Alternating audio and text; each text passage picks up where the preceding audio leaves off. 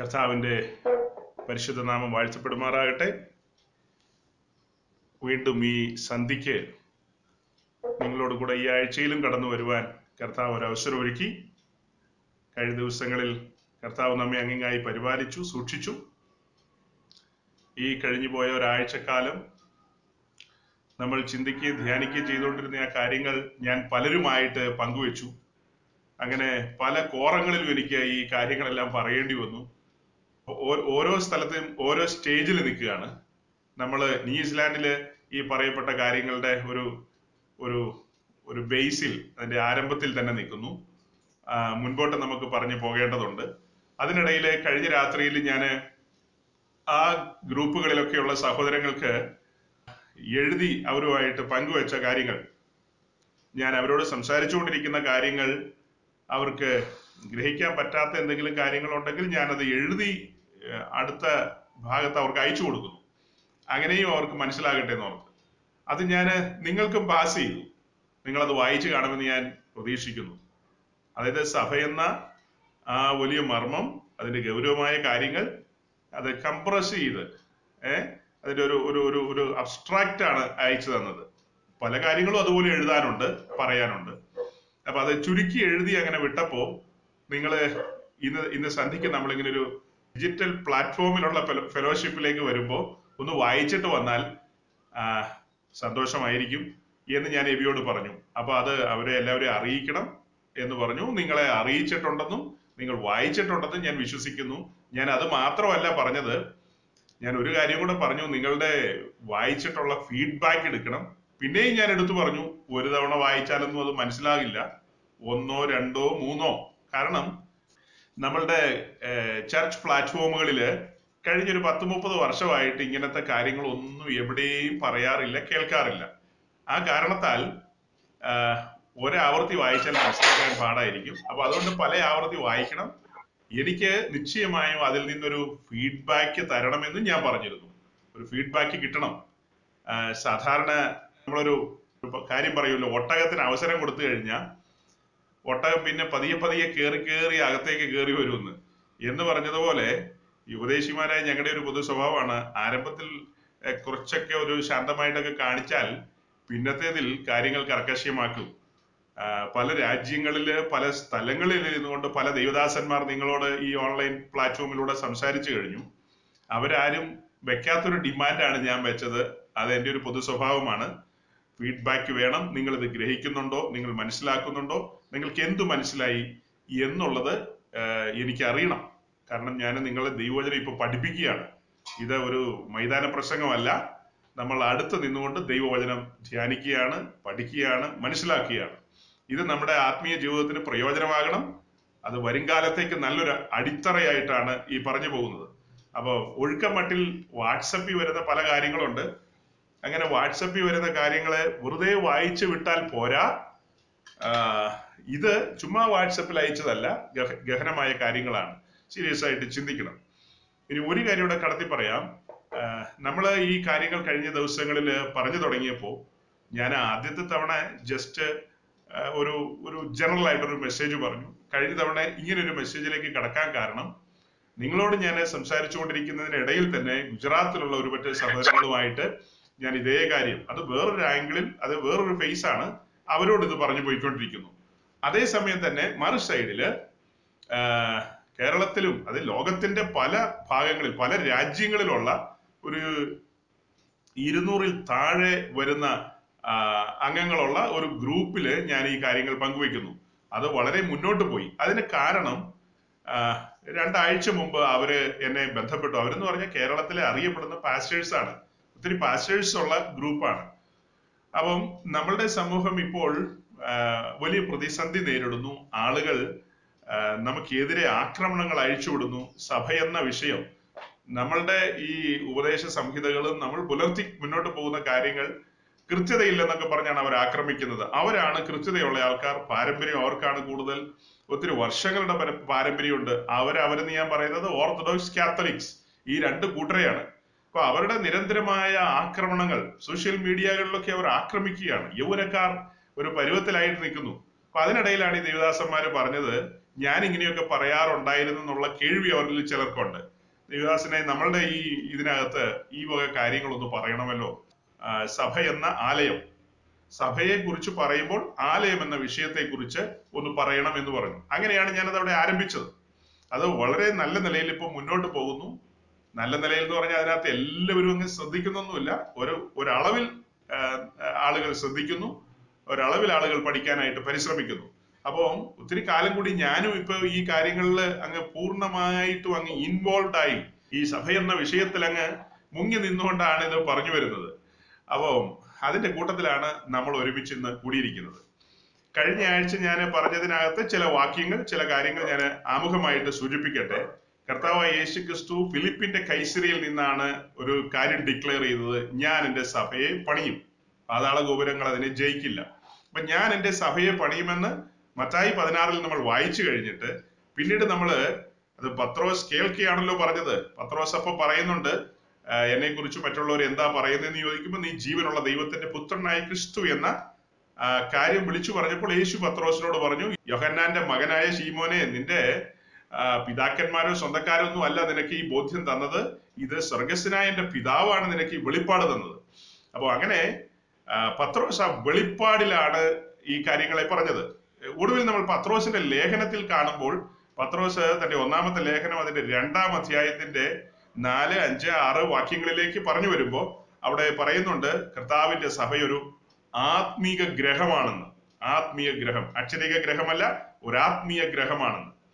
പൗലോസ് തന്റെ ലേഖനങ്ങൾ എഴുതുമ്പോൾ തിമത്തിയോസിനോട് പറയുന്നുണ്ട്, ജീവനുള്ള ദൈവത്തിന്റെ സഭയാം ആലയത്തിൽ, സഭ ദൈവത്തിന്റെ ആലയം എന്ന് തിമത്തിയോസ് ഒന്ന് തിമത്തിയോസിൽ താനെ പറയുന്നു. ഒന്ന് തിമത്തിയോസ് മൂന്നിന്റെ പതിനാലും പതിനഞ്ചുമാണ്. അത് കഴിഞ്ഞിട്ട് റോമൻ കാരാഗ്രഹത്തിൽ കിടന്ന് പൗലോസ് പറയുന്നുണ്ട്, എഫേസോസിലെ വിശുദ്ധന്മാർക്ക് ലേഖനം എഴുതുമ്പോൾ ആ കത്തിൽ പൗലോസ് പറയുന്നത്, അതിന് രണ്ടാം അധ്യായം ഇരുപത്തിരണ്ടാം വാക്യത്തിൽ, ഇരുപത് മുതൽ താഴേക്ക് വായിക്കുമ്പോൾ അതിന്റെ ഇരുപത്തിരണ്ടാം വാക്യത്തിലേക്ക് വരുമ്പോൾ, നമ്മെ ദൈവത്തിന്റെ നിവാസമായി ആത്മാവിൽ ഒന്നിച്ചു പണിയുന്നു, യഹൂദന്മാരെയും യവനന്മാരെയും, അതായത് ദൂരസ്ഥരെയും സമീപസ്ഥരെയും ഒരുമിച്ച് ക്രിസ്തുയേശുവിൽ ഒരുമിച്ച് പണിയുന്നു. ആ പണി നടത്തുന്നത് പരിശുദ്ധാത്മാവാണ്. ആ കാര്യങ്ങൾ അവിടെ അത്രയും പറഞ്ഞു. എന്നാൽ ഇത്രയും പറയുമ്പോൾ നമുക്ക് സഭ എന്ന വിഷയത്തിന്റെ പൂർണ്ണതയോ അതിന്റെ ആഴങ്ങളോ അതിന്റെ ഗൗരവമോ അത്രയങ്ങ് കിട്ടില്ല. അപ്പൊ അതിന് അന്വേഷണമാണ്, നമ്മുടെ അന്വേഷണം നമ്മെ കൊണ്ടു ചെന്ന് എത്തിക്കുന്നത് പഴയ നിയമ പുസ്തകങ്ങളിലാണ്. അപ്പൊ സഭയുടെ നിഴൽ എന്ന് പറയുന്നത് രണ്ട് കാര്യമാണ് പഴയ നിയമത്തിൽ കാണുന്നത്. ഒന്ന് സമാഗമന കൂടാരം, രണ്ട് യെരുശലേമിലെ ദൈവാലയം. അപ്പൊ ഇങ്ങനെ രണ്ട് നിഴൽ നമ്മുടെ മുമ്പിൽ നിൽപ്പുണ്ട്. ആ കാര്യം ഞാൻ ഇന്ന് നിങ്ങൾ നിങ്ങൾ വായിച്ച നിങ്ങൾ വായിച്ചോ എന്ന് എനിക്ക് അറിയില്ല, പിന്നെ ഞാൻ പറയാണ് വായിച്ചെന്നുള്ള രീതിയിൽ. മറ്റു പല സഹോദരങ്ങളും പല ദേശങ്ങളിൽ ഇരുന്ന്, കേരളത്തിലും പല സ്ഥലങ്ങളിൽ ഇരുന്ന് നമ്മളോട് ജോയിൻ ചെയ്തിട്ടുണ്ട് ഈ ഫെലോഷിപ്പില്. ആ പ്രിയപ്പെട്ടവർക്കും ആരാരെല്ലാം ജോയിൻ ചെയ്യുമെന്ന് എനിക്ക് ബോധ്യമുള്ളവർക്കും ഞാനത് അയച്ചു കൊടുത്തു. അവരും ഇന്ന് മധ്യാഹ്നം, അതായത് ഞാൻ പറയുന്ന ഇന്ത്യൻ സമയം മധ്യാഹ്നം, ഇതിൽ ജോയിൻ ചെയ്യുമ്പോൾ അവരും വായിച്ചിട്ട് വരുമ്പോൾ അവർക്കും പ്രയോജനമാകും. വിദേശത്തിരുന്നു കൊണ്ട് അല്ലെങ്കിൽ ദൂരെ ഇരുന്നു കൊണ്ട് സന്ധിക്ക് നിങ്ങളും വായിച്ചിട്ട് വരുമ്പോൾ നിങ്ങൾക്കും പ്രയോജനമാകും. വളരെ വ്യക്തമായി പറയുന്നു, ഒന്ന് സമാഗമന കൂടാരം, രണ്ട് യെരുശലേമിലെ ദൈവാലയം. ഈ രണ്ട് സ്ട്രക്ചറാണ് നമ്മുടെ മുൻപിലുള്ളത്. ഒന്ന് ടെമ്പററി സ്ട്രക്ചർ, രണ്ട് പെർമനന്റ്. കഴിഞ്ഞ ആഴ്ച സൂചിപ്പിച്ചു ഞാൻ, മോശയുടേത് ടെമ്പററി അഥവാ താൽക്കാലികം, ശലോമോന്റേത് പെർമനന്റ്. അത് കഴിഞ്ഞിട്ട് ഞാൻ പിന്നീട് ഒരു കാര്യം പറഞ്ഞു, യേശു ഒരു കൂടാരത്തിൽ, ഒരു മൺമയമായ കൂടാരത്തിൽ, അതിന് എബ്രായർ പത്താം അധ്യായത്തിന്റെ അഞ്ചാം വാക്യത്തിലാണ് പറയുന്നത്, പിതാവ് പുത്രന് ഒരു ശരീരം കൊടുത്തു, ഒരു ശരീരം ഒരുക്കി. പുത്രൻ ഈ ഭൂമിയിലേക്ക് വരുമ്പോൾ പിതാവ് തനിക്കൊരു ശരീരം ഒരുക്കി. അത് കഴിഞ്ഞ് എബ്രായർ ഒൻപത് പതിനൊന്നിലാണ് പറയുന്നത്, ആ ശരീരം അതിനെ ചിത്രീകരിക്കുകയാണ്, ഒരു കൂടാരമായിട്ട് ചിത്രീകരിക്കുകയാണ്. യേശു ക്രിസ്തുവിന്റെ ശരീരം ഒരു കൂടാരം എന്ന നിലയിൽ ചിത്രീകരിക്കുന്നു. അതും കഴിഞ്ഞിട്ട് നമ്മൾ യോഹന്നാൻ ഒന്നിന്റെ പതിനാലില് ഈ കാര്യം വായിക്കുന്നുണ്ട്. മലയാളത്തിനേക്കാൾ അത് ഇംഗ്ലീഷ് കെ ജെ വിയിൽ കുറച്ചുകൂടെ കൃത്യമായിട്ട് അവിടെ വായിക്കാൻ പറ്റും. യേശു ക്രിസ്തു കൃപയും സത്യവും നിറഞ്ഞവനായി നമ്മുടെ ഇടയിൽ അവൻ കൂടാരമടിച്ചെന്നാണ്. നമ്മുടെ ഇടയിൽ പാർത്തുന്നേ മലയാളത്തിലുള്ളൂ. അത് വായിക്കുമ്പോൾ നമ്മുടെ ഇടയിൽ അവൻ കൂടാരമടിച്ചെന്ന്, അവൻ ഒരു കൂടാരമായി സഞ്ചരിച്ചു. അവൻ സമാഗമന കൂടാരത്തിലേക്ക് നമ്മൾ ശ്രദ്ധ തിരിക്കുമ്പോൾ അത് പെട്ടെന്ന് മോശയ്ക്കുണ്ടായ ഒരു ആശയമല്ല, അത് സ്വർഗത്തിലെ സാക്ഷ്യ കൂടാരത്തിന്റെ ഷാഡോയാണ്. സ്വർഗത്തിൽ കണ്ട കൂടാരത്തിന്റെ നിഴലാണ് മോശയ്ക്ക് കിട്ടിയത്. അതിന്റെ നിഴലും ദൃഷ്ടാന്തവുമായതിലാണ് നമ്മൾ ഇന്ന് ശുശ്രൂഷിക്കുന്നത്. ആ കൂടാരം, മോശയുടെ കൂടാരം, അത് സ്വർഗത്തിലെ സാക്ഷി കൂടാരത്തിന്റെ നിഴലാണ്. ആ കൂടാരം യേശുക്രിസ്തുവിന്റെ ഇടയിലാണ്.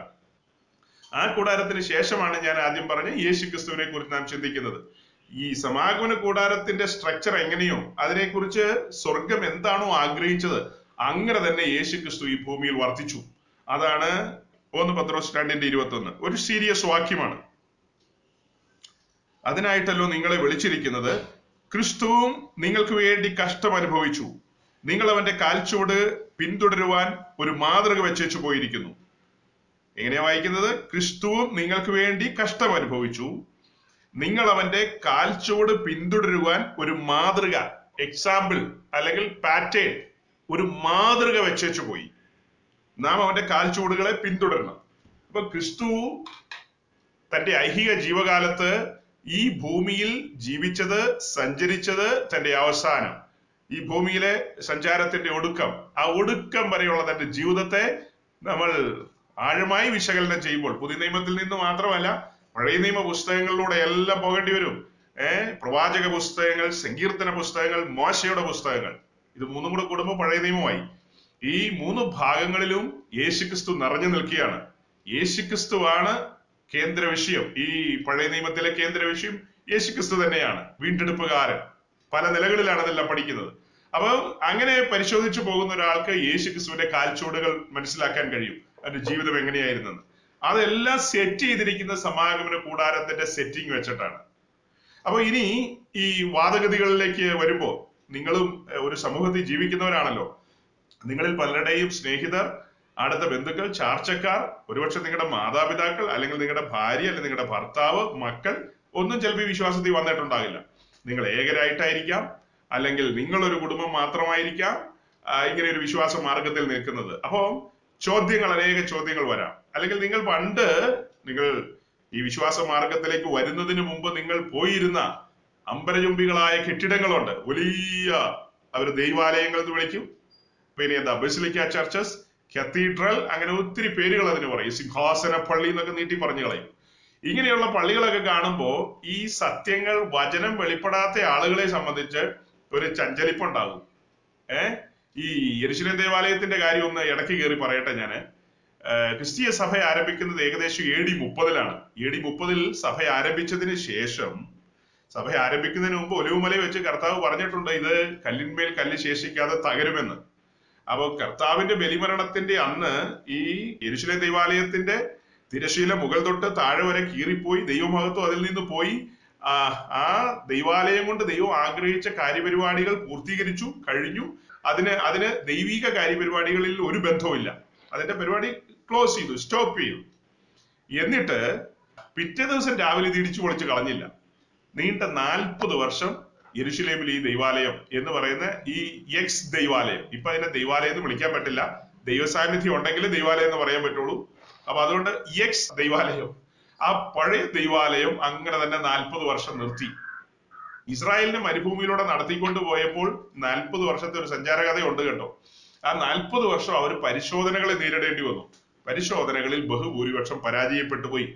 ഇവിടെ ക്രൈസ്തവ സഭയുടെ ആരംഭ കാലഘട്ടത്തിൽ ഈ യെരുശലേമിലെ ദൈവാലയം ഉടച്ചു കളഞ്ഞിട്ട് അപ്പോസ്തോലന്മാരുടെ നടപടിക്രമങ്ങൾ അനുസരിച്ചുള്ള കൂടിവരവുകളും സഭയുടെ കാര്യപരിപാടികളൊക്കെ അങ്ങനെ തന്നെ നടക്കുകയായിരുന്നെങ്കിൽ ആളുകൾക്ക് സന്ദേഹം വരില്ലായിരുന്നു. അപ്പൊ ഈ ഈ യെരുശലേമിലെ ദൈവാലയം അവിടെ നിൽക്കുന്നു. അവിടെ അന്നാസും കയ്യഫാസും ട്രാൻസ്ഫർ ആകുമോ അല്ലെങ്കിൽ പെൻഷൻ പറ്റുമോ ഒന്നും ചെയ്തിട്ടില്ല. അവര് ഈ ആടിനെ കൊണ്ടുവന്ന് അറക്കുന്ന പരിപാടി അവിടെ നടത്തുകയാണ്. വെളിപ്പാട് കിട്ടിയ അപ്പോസ്തലന്മാർ വെളിപ്പാടിലാണ് നിൽക്കുന്നത്. നീ ജീവനുള്ള ദൈവത്തിന്റെ പുത്രനായ ക്രിസ്തു എന്ന വെളിപ്പാട്. യോഹന്നാൻ സ്നാപകൻ ഒരു വെളിപ്പാട് പറഞ്ഞില്ല, ഇതാ ലോകത്തിന്റെ പാപത്തെ ചുമന്നൊഴിക്കുന്ന ദൈവ കുഞ്ഞാട്, ഇതാ ദൈവത്തിന്റെ കുഞ്ഞാട്. അത് വെളിപ്പാടുകൾ അതെല്ലാം. അപ്പൊ അങ്ങനെ വെളിപ്പാട് പ്രാപിച്ചവരാണ് ആരംഭത്തിൽ സഭയുടെ ഭാഗമായത്. പിന്നെ വലിയ തള്ളിച്ചയായിരുന്നല്ലോ, വലിയ കൂട്ടം ആളുകൾ ഇങ്ങനെ കടന്നു വരികയാണ്.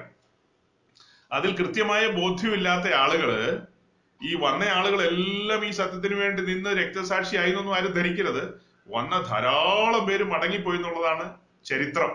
അപ്പൊ അങ്ങനെ വന്ന ആളുകള് ഈ ഒരു സഭായോഗത്തിന്, ഒരു കൂട്ടായ്മയ്ക്ക്, അവിടെ അടുത്തുള്ള ഏതെങ്കിലും ഒരു വ്യക്തിയുടെ വീട്ടിലായിരിക്കും കൂട്ടായ്മയ്ക്ക് പോകുന്നത്. അങ്ങനെ നടന്നു പോകുന്ന യെരുശലേം ദേവാലയത്തിന് അടുത്തൂടെയുള്ള റോഡിലൂടെയാണ് എന്ന് വിചാരിക്കുക, ഒരു ഭാവന പറഞ്ഞതാ. അങ്ങനെ നടന്നു പോകുമ്പോൾ ഇവന്റെ ഉള്ളിലിരുന്ന ഒരു ഒരു ഒരു തോന്നൽ വരും, അയ്യോ, ഇത്രയും കാലം ഞങ്ങൾ ഇവിടെ എന്തുമാത്രം പെരുന്നാളുകളും യാഗങ്ങളും പരിപാടികളൊക്കെ നടത്തിയതാ. ഇപ്പൊ ഈ മീൻ നാറുന്ന സ്ഥലത്ത് ഈ സാധാരണക്കാരുടെ ഇടയിലൊക്കെ പോയി ഇരിക്കുകയാണല്ലോ എന്നൊക്കെ ഉള്ളൊരു തോന്നൽ വേണേൽ കയറി വരാം. അപ്പൊ അങ്ങനെ ആ തോന്നൽ വരുമ്പോൾ വളരെ ഹൈടെക് ആയിട്ടുള്ള ആൾക്കാർ, സമൂഹത്തിലെ ഉന്നത ശ്രേണിയിൽപ്പെട്ട ആൾക്കാരൊന്നും ഈ പറയപ്പെട്ട വീടുകളിലൊന്നും ചിലപ്പോൾ ഒരുമിച്ച് കൂടിയിട്ടുണ്ടാവില്ല. അതുകൊണ്ട് കുറച്ച് സമയം മുൻപോട്ട് പോകുമ്പോൾ ഈ ആളുകൾ ചഞ്ചലപ്പെടാനുള്ള സാധ്യതയുണ്ട്. അങ്ങനെ ചഞ്ചലപ്പെട്ട് മുൻപോട്ട് പോകുമ്പോൾ അവരുടെ മുമ്പില് ഈ വചനം ഈ വചനം ശരിയായ വണ്ണം വെളിപ്പെട്ട് കിട്ടിയില്ലെങ്കിൽ, ശരിയായ വണ്ണം ഈ വചനം മനസ്സിലായില്ലെങ്കിൽ ആളുകൾ പിന്മാറ്റത്തിലൊക്കെ പോകാൻ സാധ്യതയുണ്ട്. അതുകൊണ്ടാണ് വളരെ കൃത്യമായിട്ട് ഈ കാര്യങ്ങൾ പറയുന്നത്. സമാഗമന കൂടാരം എന്ന വിഷയം നാം പഠിക്കുമ്പോൾ സമാഗമന കൂടാരം എന്ന വിഷയത്തിന്റെ ആഴം, സമാഗമന കൂടാരം ഒരു സൈഡിൽ, യെരുശലേമിലെ ദൈവാലയം ഒരു സൈഡില്, യേശുക്രിസ്തുവിന്റെ സഭ, ഇതിൽ രണ്ടിലും ഏത് രീതിയിലാണ് മുൻപോട്ട് പോകേണ്ടതെന്നുള്ളതാണ് നമ്മൾ പഠിക്കുന്നത്, നമ്മൾ മനസ്സിലാക്കേണ്ടത്. അത് നിങ്ങൾ ഇന്ന് അസന്നിഗ്ധമായി മനസ്സിലാക്കിക്കൊള്ളണം. ആ എഴുത്തുകൾ വായിക്കുന്നതിൽ നിന്നും ഇന്ന് ഈ ഈ കാര്യങ്ങൾ വചനത്തിലൂടെ പറയുമ്പോഴും അല്ല, ദൈവം നിങ്ങൾക്ക് അത് മുന്നമേ ഒരളവിൽ തന്നിട്ടുണ്ടാകാം, കുറച്ചുകൂടെ മുന്നോട്ട് നമ്മൾ പോകുന്നെന്ന് മാത്രം. സഭ ഇന്ന് സമാഗമന കൂടാരത്തിന്റെ സ്ട്രക്ചറിലാണ് ഈ ഭൂമിയിലായിരിക്കുന്നത്, യെരുശലേമിലെ ദൈവാലയത്തിന്റെ സ്ട്രക്ചർ അല്ല. കാരണം ഇതൊരു ടെമ്പററിയാണ്, ഇത് യാത്രക്കാരുടെ സംഘമാണ്. അതേസമയം യെരുശലേമിലേത് ഒരു പെർമനന്റ് സ്ട്രക്ചറാണ്. അതിനൊരു മൂലക്കല്ലുണ്ട്, അതിനൊരു അടിസ്ഥാനമുണ്ട്, അതിനു മുകളിൽ കല്ലുകളുണ്ട്. ഇവിടെ നാം മനസ്സിലാക്കേണ്ടത് സഭ ഇന്ന് സഞ്ചാരികളുടെ ഒരു സംഘമാണ്. അത് നമ്മൾ ഉറപ്പിക്കുന്നത് മാളികമുറി മുതലാണ്. മാളികമുറി എന്ന് പറയുന്നത് മാളിക എന്നൊക്കെയുള്ള മലയാളം കേൾക്കുമ്പോൾ ഏതാണ്ട് വലിയ സംഭവമാണെന്ന് വിചാരിക്കരുത്. അപ്പർ റൂം എന്ന് ഇംഗ്ലീഷിൽ എഴുതിയിരിക്കുന്നു. ഒരു ഒരു തട്ടിട്ട ബിൽഡിങ്, നമ്മൾ നമ്മൾ പറയില്ലേ നമ്മുടെ നാട്ടില് പണ്ട് ഈ രണ്ട് നിലയൊക്കെ മച്ചിട്ട കെട്ടിടങ്ങൾ, അതിന് മുകളിൽ അടുത്തൊരു നില വെച്ചിട്ടുണ്ട് കോൺക്രീറ്റ് ഒക്കെ വരുന്നതിന് മുമ്പ്. അങ്ങനത്തെ ഒരു പഴയ ബിൽഡിങ്, ഒരു പഴയ സംവിധാനം. ആ പഴയ സംവിധാനത്തിലാണ് ഈ അപ്പോസ്തലന്മാർ ഒരുമിച്ച് കൂടിയത്. ദൈവസഭ എന്നുള്ള കൃത്യമായ വെളിപ്പാട് നമുക്ക് കിട്ടിയിട്ടുണ്ടെങ്കിൽ നാം സമാഗമന കൂടാരത്തിന്റെ സ്ട്രക്ചറിൽ അല്ലെങ്കിൽ അതിന്റെ അളവിലാണ് നമ്മുടെ പ്രാദേശിക സഭ കൊണ്ടുപോകേണ്ടത്, നമ്മുടെ ലോക്കൽ ചർച്ച്. രണ്ടാമത്, വ്യക്തിപരമായി നാം ഓരോരുത്തരുമാകുന്ന ആലയങ്ങൾ രണ്ട് തരത്തിലാണ്. ഒന്ന്, നാം ഉൾപ്പെട്ട് നിൽക്കുന്ന ലോക്കൽ ചർച്ച്. ആ ലോക്കൽ ചർച്ചിന് സമാഗമന കൂടാരത്തിലെ എന്തെന്തെല്ലാം അളവുകളുണ്ടോ, എന്തെന്തെല്ലാം കാര്യപരിപാടികളാണോ, അതെല്ലാം അങ്ങനെ തന്നെ ആയിരിക്കണം നമ്മുടെ ലോക്കൽ ചർച്ച് പോകേണ്ടത്. രണ്ടാമത്, വ്യക്തിപരമായി നാം ഓരോരുത്തരും ഈ കൂടാരത്തിന്റെ സ്ട്രക്ചറിൽ പോകണം. അത് കഴിഞ്ഞിട്ട് അടുത്ത കാര്യം, യെരുശലേമിലെ ദൈവാലയം. യെരുശലേമിലെ ദൈവാലയം ഒരു പെർമനന്റ് സ്ട്രക്ചറാണ്. അത് കല്ലുകൊണ്ടാണ് പണിയുന്നത്. അപ്പോ അടുത്ത കാര്യം പറയുന്നത്, നാം ഈ കൂടാരത്തിൽ വസിച്ച് സഞ്ചാരികളായി അഥവാ യാത്രക്കാരായി ഈ ഭൂമിയില് അന്യരും പരദേശികളും എന്ന് എണ്ണിക്കൊണ്ട് ഒരു ഒരു ലക്ഷ്യസ്ഥാനത്തേക്ക് പ്രയാണം ചെയ്ത് പോയിക്കൊണ്ടിരിക്കുമ്പോൾ അടുത്തൊരു ആംഗിളിൽ നിന്ന് പറയാണ് നാം ഓരോരുത്തരും കല്ലുകളാണ്. കഴിഞ്ഞ ആഴ്ച ഞാൻ പറഞ്ഞു കഴിഞ്ഞു, നാം ആകുന്ന കല്ലുകളിൽ പണി നടക്കണം, നിശ്ചയമായും പണികൾ നടക്കണം. അങ്ങനെ ഈ ഭൂമിയിൽ, ഈ ഭൂമി നമ്മളെ സംബന്ധിച്ച് നമ്മുടെ വെട്ടുകുഴിയാണ്. നാം ആകുന്ന കല്ലുകളെ ഈ ഭൂമിയിൽ നിന്ന്, അതായത് നമ്മുടെ മിശ്രയും ഈ ലോകം, ഇവിടെ വെച്ച് നമ്മെ വെട്ടിയെടുത്തു. വെട്ടിയെടുത്ത് ഇവിടെ വെച്ച് തന്നെ നമ്മെ പണിതുകൊണ്ടിരിക്കുന്നു. അതിനൊരു സമയം വെച്ചിട്ടുണ്ട്, എഴുപത് ഏറിയാൽ എൺപത്. ഓരോരുത്തരുടെ സമയ വ്യത്യാസം ഉണ്ട് കേട്ടോ. ചിലതൊക്കെ നേരത്തെ ഫയൽ ക്ലോസ് ചെയ്യും, അപ്പൊ അതുകൊണ്ട് പണി വേഗം നടക്കട്ടെ. ചില ഫയലുകൾ കുറച്ചുകൂടെ മുന്നോട്ട് പോകും. ഈ എഴുപത് ഏറിയാൽ എൺപത് ഒരു സമയം വെച്ചിട്ടുണ്ട്. ആ സമയത്തിനുള്ളിൽ ഈ കല്ലുകളുടെ പണി പൂർത്തീകരിക്കപ്പെടണം. ഈ കല്ലുകളെ ദൈവം ആഗ്രഹിക്കുന്ന ആ സ്റ്റാൻഡേർഡിലേക്ക് മാറ്റപ്പെടണം കല്ലുകൾ. അങ്ങനെ സ്റ്റാൻഡേർഡിലേക്ക് മാറ്റപ്പെട്ട കല്ലുകൾ കാഹളം ധ്വനിക്കുമ്പോൾ, അല്ലെങ്കിൽ നമ്മളുടെ നമ്മെ വിളിക്കും. കല്ലിന്റെ പണി തീർന്നു കഴിയുമ്പോൾ കല്ലിനെ അതിന്റെ വിശ്രമ സ്ഥലത്തേക്ക് കൊണ്ടുപോകും.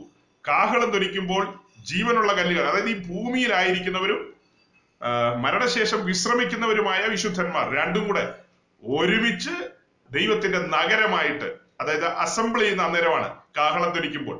അത് കണ്ണിമിക്കുന്നതിനിടയിൽ കൂടിച്ചേർന്ന ഒരു നഗരമായി മാറും, ദൈവത്തിന്റെ ആലയമായി മാറും. അത് ഈ ഭൂമിയിലല്ല, വരാൻ പോകുന്ന പുതിയ ഭൂമിയിലാണ് അതിന്റെ കാര്യപരിപാടികൾ. അപ്പൊ യെരുശലേമിലെ ദൈവാലയത്തിലേക്ക് നിങ്ങൾ നോക്കുമ്പോൾ അതിനകത്ത് കല്ലിന്റെ പണിയുണ്ട്, ദേവദാരുവിന്റെ പണിയുണ്ട്, തനി തങ്കത്തിന്റെ പണിയുണ്ട്. അങ്ങനെ പല കാര്യങ്ങൾ അതിനകത്ത് പറയണം. അതൊരു പെർമനന്റ് സ്ട്രക്ചറാണ്. അത് സഭ ഈ ഭൂമിയിൽ നിൽക്കുന്നതിന്റെ കാഴ്ചയല്ല അത് കാണിക്കുന്നത്. അത് വരാൻ പോകുന്ന പുതിയ ഭൂമിയിൽ സഭയ്ക്ക് വരുന്ന ഭാവി മഹത്വത്തെയാണ് അത് കാണിക്കുന്നത്.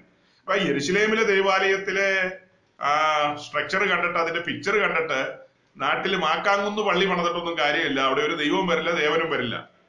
ഏഹ് അതിന് ആ പേരും പറഞ്ഞ വലിയ ബസിലിക്ക ചർച്ചാണ്, കത്തീഡ്രലാന്നൊക്കെ പറഞ്ഞ് പണിതാലൊന്നും ദൈവത്തിന്റെ അളവല്ലത്.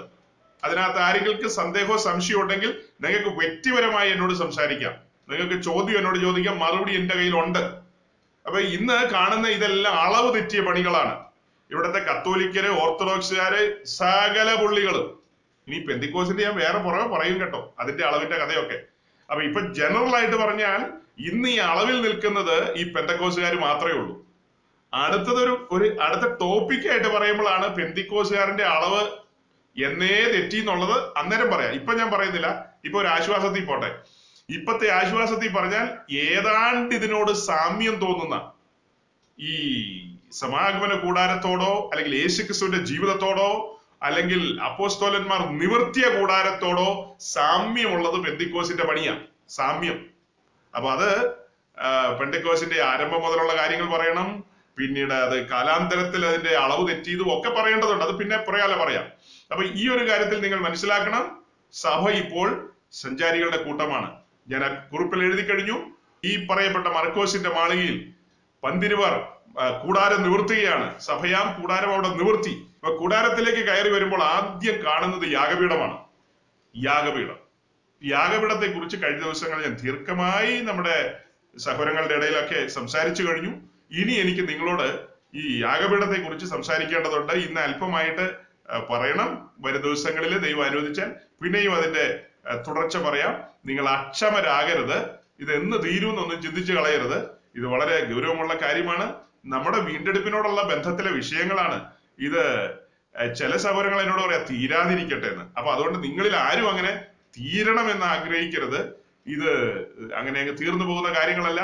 ദൈവസ്നേഹത്തിന്റെ ആഴങ്ങളല്ലേ നമ്മെ വീണ്ടെടുത്തതും വിടുവിച്ചതുമായ കാര്യങ്ങളുടെ ആ മഹത്വം, മഹനീയതയൊക്കെ ഒന്ന് നമുക്ക് ചിന്തിക്കണം. അപ്പോ സമാഗമന കൂടാരം ഇസ്രായേല് മരുഭൂമിയിലൂടെ സഞ്ചരിച്ചപ്പോൾ അവർ ചുമന്നുകൊണ്ട് പോയി വാഗ്ദത്ത ഭൂമിയിലേക്ക്. അവിടെ ചെന്ന് പെർമനന്റ് സ്ട്രക്ചർ വെച്ചു. അത് കഴിഞ്ഞ് നാം ചിന്തിക്കുന്നത് യേശു ക്രിസ്തു ഈ ഭൂമിയിൽ ഈ കൂടാരത്തിന്റെ നിലയിൽ സഞ്ചരിച്ചു. ആ അത് കഴിഞ്ഞ് യേശു ക്രിസ്തുവിന് വന്ന ഭാവി മഹത്വം നമ്മൾ കണ്ടു കഴിഞ്ഞു. നമ്മിൽ മെജോറിറ്റിയും ഈ കൂടാരത്തിന്റെ നിലയിലല്ല പോകുന്നത്. നമ്മുടെ ലോക്കൽ ചർച്ചുകളൊന്നും ഈ കൂടാരത്തിൻ്റെതായ സ്ട്രക്ചറിലോ കൂടാരത്തിൽ നിന്ന് ഈ കൂടാരം കൊണ്ട് ദൈവം ആഗ്രഹിച്ച, നമ്മെ പഠിപ്പിക്കാൻ ആഗ്രഹിച്ച അളവും മാതൃകയൊന്നും ഇന്ന് മലയാളക്കരയിലോ അല്ലെങ്കിൽ ലോകം നിങ്ങളുടെ ന്യൂസിലാൻഡിലൊന്നും കണി കാണാൻ പോലും ചിലപ്പോൾ കിട്ടത്തില്ല. കാരണം ഈ കൂടാരത്തിന് ഒരു വാതിലേ ഉള്ളൂ, ഒരൊറ്റ വാതിൽ. ആ വാതിൽ യേശുക്രിസ്തുവിനെ കാണിക്കുന്നു. ആ വാതിൽ കണ്ടിട്ടാണ് കർത്താവ് യോഹന്നാന്റെ സുവിശേഷം പതിനാലാം അധ്യായത്തിൽ പറഞ്ഞത്, ഞാനാണ് വാതിൽ, ഞാനാണ് വാതിൽ. അടുത്തൊരു കാര്യം പറഞ്ഞു, ഞാൻ തന്നെയാണ് വഴി, വാതിലും വഴിയും. അപ്പൊ ഒരേ ഒരു വാതിൽ എന്ന് പറഞ്ഞാൽ ദൈവത്തിങ്കിലേക്കുള്ള പ്രവേശനത്തിന് ഒരേ ഒരു വാതിൽ, ഒരേ ഒരു ഒരേ ഒരു വഴി, യേശുക്രിസ്തു എന്ന ഏക മധ്യസ്ഥൻ, യേശുക്രിസ്തു എന്ന ഏക രക്ഷകൻ, യേശുക്രിസ്തു എന്ന ഏക കർത്താവ്. അപ്പൊ ഈ ഒരു വാതിലും ഒരു വഴിയല്ല, അതാ പറയുന്നത് ഏകരക്ഷിതാവ്, ഏക കർത്താവ്, ഏക മധ്യസ്ഥൻ, ഇതെല്ലാം സ്ഥാപിക്കുകയാണ് അവിടെ. അതേസമയം നമ്മളുടെ എപ്പിസ്കോപ്പൽ സഭകളെ കുറിച്ച് പറഞ്ഞു കഴിഞ്ഞാൽ, അത് ഇടയ്ക്ക് അതൊക്കെ പറയാൻ നോക്കില്ല കേട്ടോ, അവരുടെ കുറ്റം പറയാൻ വന്നാണെന്ന് ധരിക്കരുത്. അപ്പൊ കാര്യം പറയുന്നതാണ്, കുറ്റം പറയുന്നതല്ല, ഉള്ള കാര്യമാണ് പറയുന്നത്. അവർക്കാർക്കും അളവ് ലഭിച്ചിട്ടില്ല. ഇത് പറഞ്ഞപ്പോ ഒരു കാര്യം ഇടയ്ക്ക് കയറി പറയാം. നമ്മുടെ ഇടയിലുള്ള ഈ എപ്പിസ്കോപ്പൽ സഭക്കാർ വലിയ വീമ്പിളക്കുന്ന ആൾക്കാർ, അതായത് പാരമ്പര്യത്തെ കുറിച്ച് ഭയങ്കര വാദോരാതെ സംസാരിക്കുന്നവർ, അവരെ കുറിച്ച് ഞാൻ എന്റെ ഭാഷ പറഞ്ഞാൽ ഈ കൂട്ടർക്കാർക്കും, അതായത് ഈ ഈ സഭയെന്ന വെളിപ്പാട് ലഭിച്ചിട്ടില്ല, അതിന്റെ അളവ് ലഭിച്ചിട്ടില്ല. അടുത്തൊരു കൂട്ടരാ പെന്തിക്കോസുകാരൻ, അവർക്ക് അളവ് ലഭിച്ചു, അതായത് വെളിപ്പാടിൽ അളവ് ലഭിച്ചു. അവരളവ് തെറ്റിച്ച കൂട്ടര്. മറ്റവർക്ക് അളവ് ലഭിച്ചിട്ടില്ല, ഈ കൂട്ടർക്ക് അളവ് ലഭിച്ചു, ഇവർ അളവ് അളവ് തെറ്റിച്ചിരിക്കുന്നു. രണ്ട് മനസ്സിലായല്ലോ. ഒരു കൂട്ടർക്ക് അളവേ കിട്ടിയിട്ടില്ല, അവരുടെ കൂടാരങ്ങൾക്ക് പല വാതിലുകളാണ്. ഇപ്പൊ നമ്മൾ നാട്ടിലൊക്കെ വന്നു കഴിഞ്ഞാൽ വലിയ പള്ളികളൊക്കെ കാണുമ്പോൾ അവർ പറയുന്നത് ദൈവ സാന്നിധ്യം ഉള്ളിടമാണ്. ആ പള്ളി കണ്ടാൽ അവർ കുരിശു വരച്ചിട്ട് പോകും. കാരണം ദൈവം ഉള്ളിടമാണ്, ദൈവ സാന്നിധ്യം ഉള്ളിടമാണ്. നമ്മളെ സംബന്ധിച്ച് നമ്മൾ ഈ പുസ്തകപ്രകാരം അസന്നിഗ്ധമായിട്ട് പറയുന്നു, ആറ്റുരതൻ കൈപ്പണിയായ ഒരു കെട്ടിടത്തിലും വസിക്കില്ല. മർക്കോസിന്റെ മാളികയിൽ മഹത്വം ഇറങ്ങി എന്ന് പറഞ്ഞാൽ, കഴിഞ്ഞ ആഴ്ച പറഞ്ഞു, മാളികയിലല്ല ഇറങ്ങിയത്, അവിടെ കൂടിയിരുന്ന നൂറ്റി ഇരുപത് പേരുടെ മേലേക്കാണ് മഹത്വം ഇറങ്ങിയത്. ദൈവ സാന്നിധ്യം നൂറ്റി ഇരുപത് പേരുടെ മേലേക്കാണ് വന്നത്. നമ്മളുടെ ഈ പറയപ്പെട്ട കൂട്ടത്തിൽപ്പെട്ട ആളുകൾ ഇവർക്കാർക്കും ഈ ഒരു കാര്യം മനസ്സിലായിട്ടില്ല. അവർ ഈ കെട്ടിടങ്ങളിലാണ് അവരുടെ സകല ഇടപാടും സെറ്റ് ചെയ്ത് വെച്ചിരിക്കുന്നത്. കെട്ടിടങ്ങളിൽ, ആ കെട്ടിടങ്ങളുമായി ബന്ധപ്പെട്ടാണ് അവർ ആലയം എന്നുള്ളത് ചിന്തിക്കുന്നത്. സഭ എന്ന ആലയത്തെ കുറിച്ച് നമ്മൾ ചിന്തിക്കുമ്പോൾ സഭ ഇന്നൊരു തിരുനിവാസം എന്ന നിലയിൽ, ദൈവത്തിന്റെ മന്ദിരം എന്ന നിലയിൽ, സമാഗമന കൂടാരത്തിന്റെ പൊരുളായിട്ട്, സഞ്ചാരികളുടെ ഒരു സംഘമായിട്ട് പോയിക്കൊണ്ടിരിക്കുന്നു. അതേസമയം അങ്ങനെ ആ സഞ്ചരിച്ചു പോകുന്നവർ യെരുശലേമിലെ ദൈവാലയത്തിന്റെ ആ ഒരു നില, അതിന്റെ മഹത്വത്തിലേക്ക് അതിന്റെ മഹത്വത്തിലേക്ക് തേജസ്സിന്മേൽ തേജസ്സിലേക്ക് ആ സഭ വരും ദിവസങ്ങളിൽ, അതായത് കാഹളത്തിന് ശേഷം സഭ അതിലേക്ക് പ്രവേശിക്കും. അതാണ് അതിന്റെ ഒരു ഒരു നില. അല്ലാതെ കല്ലും മണ്ണിലല്ല ദൈവം വസിക്കുന്നത് ഈ കാലഘട്ടത്തിൽ. ഈ കാലഘട്ടത്തിൽ ദൈവം വസിക്കുന്നത് നാം ആകുന്ന കൂടാരങ്ങളിലാണ്. അപ്പോൾ അത്രയും പറഞ്ഞിട്ട് ഞാൻ വീണ്ടും കൂടാരത്തിലേക്ക് മടങ്ങിപ്പോയി കഴിഞ്ഞാൽ, ഈ കൂടാരത്തിന് മുൻപിൽ ഇരിക്കുന്ന യാഗപീഠം, ആ യാഗപീഠമാണ് ഇസ്രായേലിന്റെ വീണ്ടെടുപ്പിന്റെ സ്ഥലം. വീണ്ടെടുപ്പിന്റെ പ്രക്രിയ ആരംഭിക്കുന്നത് സമാഗമന കൂടാരത്തിന് മുൻപിൽ ഇരിക്കുന്ന യാഗപീഠത്തിലാണ്. ഏകദേശം നാനൂറ്റി എൺപത്തെട്ട് വർഷം അവരുടെ നടുവിൽ ആ കൂടാരം ഇരുന്നു. അത് കഴിഞ്ഞ് യെരുശലേമിലെ ദൈവാലയം ഏകദേശം തൊള്ളായിരത്തി അൻപത്തിയേഴ് വർഷം, ആയിരത്തിൽ താഴെ വർഷം യെരുശലേമിൽ ആ ദൈവാലയം ഇരുന്നു. അത് രണ്ടും കൂടെ ചേർക്കുമ്പോൾ ഏകദേശം ആയിരത്തി നാനൂറ്റി നാൽപ്പത്തി അഞ്ച് വർഷം, ഏഹ് നാൽപ്പത്തഞ്ച് എന്നൊക്കെ ചിന്തിക്കാം. ഏകദേശം ആയിരത്തി നാനൂറ്റി നാൽപ്പത്തി അഞ്ച് വർഷം അങ്ങനെ മുൻപോട്ട് പോയി. അതിനുശേഷമാണ് മാളികമുറിയിൽ ഈ സഭ എന്ന കൂടാരം ആരംഭിക്കുന്നത്. ഞാൻ ആ എഴുതിയ കുറിപ്പിനകത്ത് ഇങ്ങനെ ഒരു കാര്യം എഴുതി, സമാഗമന കൂടാരത്തിന് മുൻപിലുള്ള താമ്രയാഗപീഠം. എന്നിട്ട് ഞാൻ ഒരു ആരോ മാർക്ക് ഇട്ടു. അത് നേരെ പോയത് യെരുശലേമിലെ ദൈവാലയത്തിന് മുൻപിൽ ഇരിക്കുന്ന താമ്രയാഗപീഠത്തിലേക്ക്. അതും കഴിഞ്ഞിട്ട് ഒരു ആരോ മാർക്ക് ഇട്ടു, കാൽവറിയിലെ യാഗപീഠം എന്ന്. അപ്പൊ കാൽവറിയിലെ ക്രൂശ് അഥവാ മരക്കുരിശ് എന്ന് പറയുന്നത് നമ്മെ സംബന്ധിച്ചതൊരു യാഗപീഠമാണ്.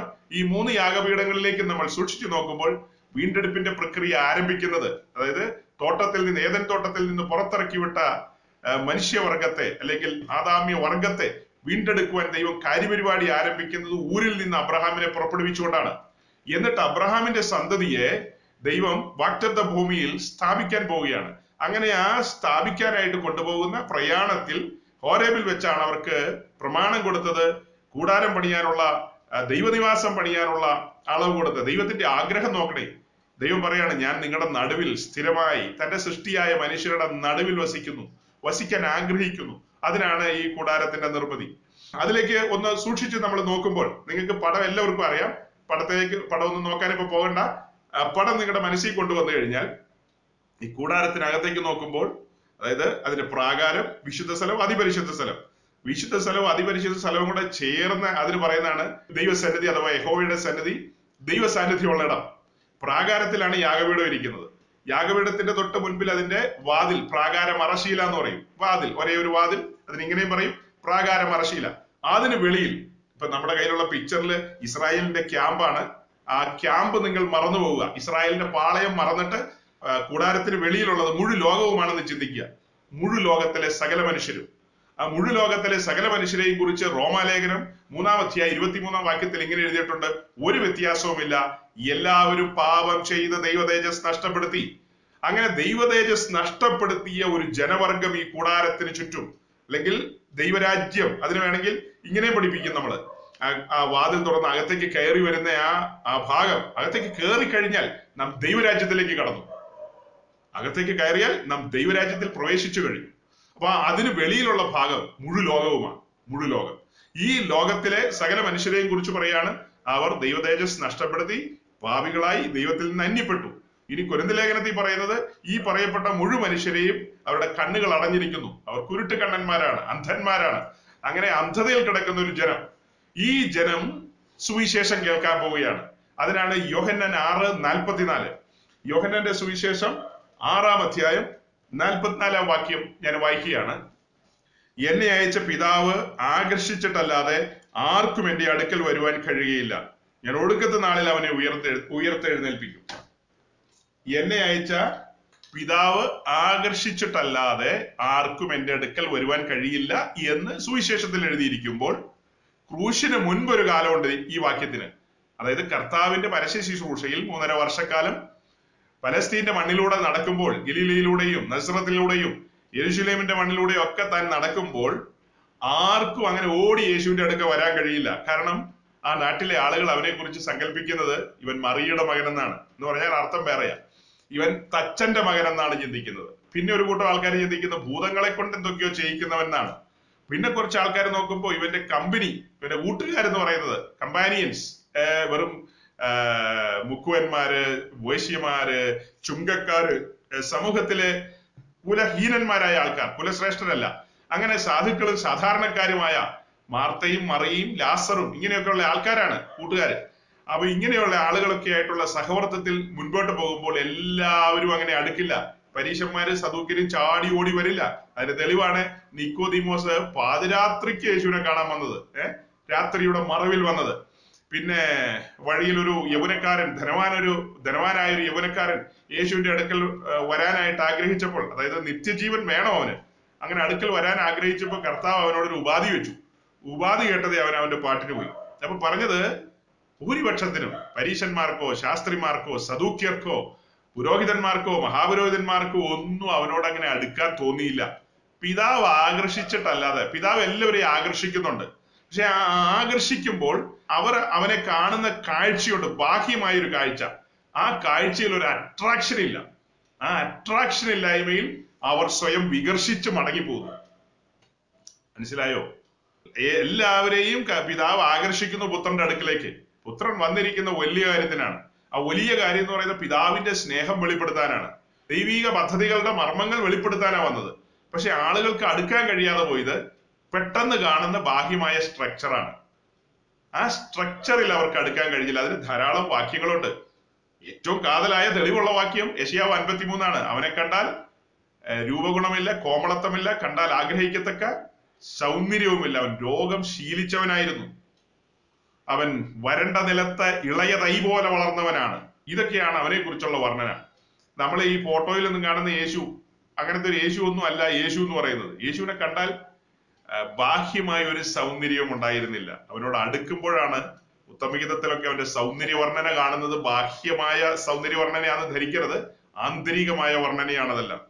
ഇതെല്ലാം നമ്മൾ മനസ്സിലാക്കുന്നത് സമാഗമന കൂടാരത്തിലേക്ക് നോക്കുമ്പോഴാണ്. ഞാൻ യാഗപീഠത്തിലേക്ക് കയറി വരുന്ന ആ സമയത്താണ് ഇത് വന്നത്. അതുകൊണ്ട് ഞാൻ ഒന്നുകൂടെ ആ കൂടാരത്തെ ഒന്നുകൂടെ നിങ്ങളുടെ മുമ്പിൽ ചിത്രീകരിക്കുകയാണ്. ഈ കൂടാരം ദീർഘചതുരാകൃതിയിലുള്ളതാണ്. അതിന് പുറത്ത് കിടക്കുന്ന ഒരു മൂടുശീല എന്ന് പറയുന്നത് തുകൽ കൊണ്ടുള്ളതാണ്. അത് കഴിഞ്ഞ ആഴ്ച പറഞ്ഞല്ലോ, തകശുതോൽ അഥവാ ബാഡ്ജേഴ്സ് സ്കിൻ, അത് കറുത്ത കളറിലുള്ള ഒരു ഒരു മൂടുശീലയാണ്. അത് കണ്ടാൽ അഴകുള്ളതല്ല, ഭംഗിയുള്ളതല്ല. ഇത് മരുഭൂമിയിലൂടെയാണ് പോണ പോകുന്നത്. മരുഭൂമിയില് മണലാരണ്യത്തിലൂടെയുള്ള സഞ്ചാരത്തിൽ ധാരാളം മണൽക്കാറ്റുകൾ അതിൽ അടിക്കും. കഴുകനും പരുന്തും ഒക്കെ അതിന്റെ മുകളിൽ കാഷ്ടിച്ചിടും, അതിലെ അതിലെ അതിന്റെ ചുണ്ടുകൊണ്ട് കൊത്തും. ഭയങ്കര വെയിലാണ് മരു മരുഭൂമിയിലെ ആ ആ ചൂടും പിന്നീട് വരുന്ന ശീതം, ഇതെല്ലാം അടിച്ച് ഇതിന്റെ കളറൊക്കെ മങ്ങി ഒരു പരുവത്തിലാണ് ഈ കൂടാരം ഇങ്ങനെ പോയിക്കൊണ്ടിരിക്കുന്നത്. അകലെ നിന്ന് കാണുന്ന ഒരാൾക്ക് ഇത് ഭംഗിയല്ലെന്ന് നമ്മൾ പറഞ്ഞു കഴിഞ്ഞു. ഇതിനകത്തേക്ക് കയറി വരുമ്പോഴാണ് ഈ കൂടാരം ഭംഗിയായിട്ട് മാറുന്നത്. അപ്പോ ഇത്രയേ ഉള്ളൂ. അതിലൂടെ നിങ്ങളെ നിങ്ങളുടെ മുമ്പിൽ അവതരിപ്പിക്കാൻ ഞാൻ ആഗ്രഹിച്ചത്, ഈ സമാഗമന കൂടാരം അകലെ നിന്ന് നോക്കിയാൽ ഒരു ഭംഗിയില്ല, അതുപോലെ യേശു ക്രിസ്തുവിനെ അകലെ നിന്ന് നോക്കിയാലും ഒരു ഭംഗിയില്ല. ഇനി അടുത്തൊരു കാര്യം, യേശു ക്രിസ്തുവിന്റെ അജഗണങ്ങൾ, അവന്റെ ശിഷ്യഗണങ്ങൾ, അതാണല്ലോ സഭ, വീണ്ടെടുക്കപ്പെട്ടവരുടെ കൂട്ടം. അവരെയും അകലെ നിന്ന് നോക്കിക്കഴിഞ്ഞാൽ, അവരുടെ നടപടിക്രമങ്ങളെ കണ്ടു കഴിഞ്ഞാൽ, അകലെ നിന്ന് നോക്കിയാൽ ഒരു ഭംഗിയും ഉണ്ടാകില്ല. അവരെയും അടുത്തു വന്ന് കാണണം. അടുത്തു വന്ന് നിന്ന് കാണുമ്പോഴാണ്, ഓക്കെ, സ്ക്രീൻ നമ്മുടെ മുമ്പിൽ വെളിപ്പെട്ടു. അപ്പൊ നമ്മൾ ഈ സ്ക്രീനിലേക്ക് നോക്കുമ്പോൾ കറുത്ത കളറിലുള്ള ഒരു തുകൽ കൊണ്ടാണിത് മൂടിയിരിക്കുന്നത്. അകലെ നിന്ന് നോക്കിയാൽ ഇതിനൊരു ഭംഗിയുമില്ല, ഇതിനകത്തേക്ക് കയറി വന്നാലാണ് ഭംഗിയുള്ളൂ എന്നൊക്കെ ഞാൻ പറഞ്ഞു. അപ്പോൾ ഇത് യേശു ക്രിസ്തുവിനെ കാണിക്കുന്നതാണ്. യേശു ക്രിസ്തുവിന്റെ ലൈഫാണ് അതിലൂടെ വെളിപ്പെടുന്നത്. അങ്ങനെയെങ്കിൽ വ്യക്തിപരമായി നമ്മുടെ ലൈഫും, നിങ്ങൾ ദുഃഖത്തിന്റെ പാനപാത്രം എന്നൊരു പാട്ട് പണ്ടെങ്ങാനും പാടിയിട്ടുണ്ടാവും. ഇപ്പൊ ഒന്നും അത് അങ്ങനെ പാടാൻ പാടില്ല എന്നാണ് ഇപ്പോഴത്തെ ഉപദേശിമാരൊക്കെ പറയുന്നത്. ഇപ്പൊ നമ്മള് എന്താ ഇപ്പൊ പാടുന്ന പാട്ട്, ജീവിത പങ്കാളിയും എന്റെ മക്കളും എന്നൊക്കെ പറഞ്ഞുള്ള പാട്ടുകളുണ്ടല്ലോ, തലതിരിഞ്ഞ പാട്ടുകൾ, അതൊക്കെയാണ് ഇപ്പൊ ആൾക്കാർ പാടുന്നത്. ആ പാട്ട് നിങ്ങൾ പാട്ടുപുസ്തകത്തിൽ നോക്കിക്കഴിഞ്ഞാൽ അതിന്റെ താഴേക്കുള്ള സ്റ്റാൻസ് വരുമ്പോ അവിടെ എങ്ങനെ എഴുതിയിരിക്കുന്നത്, ജീവനത്തിൻ, അതെ, ജീവനത്തിൻ വമ്പു വേണ്ട, കാഴ്ചയുടെ ശോഭ വേണ്ട, കൂടാരത്തിൻ മൂടി പോലെ ക്രൂശിൻ നിറം മതി എന്ന്. ഇപ്പൊ രണ്ട് കാര്യ ആരംഭത്തിൽ പറഞ്ഞത്, ജീവനത്തിൻ വമ്പു വേണ്ട, കാഴ്ചയുടെ ശോഭ വേണ്ട. അത് എൻ്റെ ജീവിത ജീവിതത്തിന്റെ ആ എനിക്ക് നാട്ടുകാരെ കാണിക്കാൻ പാകത്തിന് ഞാൻ അത് അത് എക്സ്പ്രസ് ചെയ്യാൻ പരിശ്രമിക്കുന്നില്ലെന്ന്, കാഴ്ചയുടെ ശോഭ വേണ്ടെന്ന് എന്ന് പറഞ്ഞാൽ അർത്ഥം ഇതെല്ലാം ശരിക്കും വെളിപ്പെട്ട് കിട്ടിക്കഴിഞ്ഞാൽ. ഇത് ഞാൻ നീല ചുരിദാറാണ് ഇട്ടിരിക്കുന്നത്. അപ്പൊ എൻ്റെ കയ്യിലെ നെയിൽ പോളിഷ് നീല നിറം, കാതി തൂക്കിയിട്ടിരിക്കുന്ന സാധനം നീല നിറത്തില്, കാലിലെ പോളിഷ് നീല നിറത്തില്, പിന്നെ ഞാൻ ശങ്കലത് നീല നിറത്തില്, നീല നിറത്തിലുള്ള വാച്ച്, നീല നിറത്തിലുള്ള ചെരുപ്പ്. ഞാൻ ഈ കാര്യങ്ങളൊക്കെ ഇങ്ങനെയൊന്നും അല്ല. ഇതാണ് കൂടാരത്തിന്റെ സ്ട്രക്ചർ, ഇതാണ് യേശുക്രിസ്തുവിന്റെ ലൈഫ്, ഇതാണ് ആദിമസഭയുടെ സ്ട്രക്ചർ എന്നൊക്കെ വിദേശത്തൊരു സ്ഥലത്ത് പ്രസംഗിച്ചു പ്രസംഗിച്ചുകൊണ്ടിരിക്കുകയാണ് ദിവസങ്ങൾ കണ്ടിന്യൂസ് ആയിട്ട് പറഞ്ഞുകൊണ്ടിരിക്കുക. അപ്പൊ അത് കേട്ടൊരു സഹോദരി പിറ്റേ ദിവസം, അവളുടെ കളറാണ് ഞാൻ പറഞ്ഞത്, അവൾ എന്നെ കാണിക്കാൻ വേണ്ടി മുൻനിരയിൽ തന്നെ വന്നു.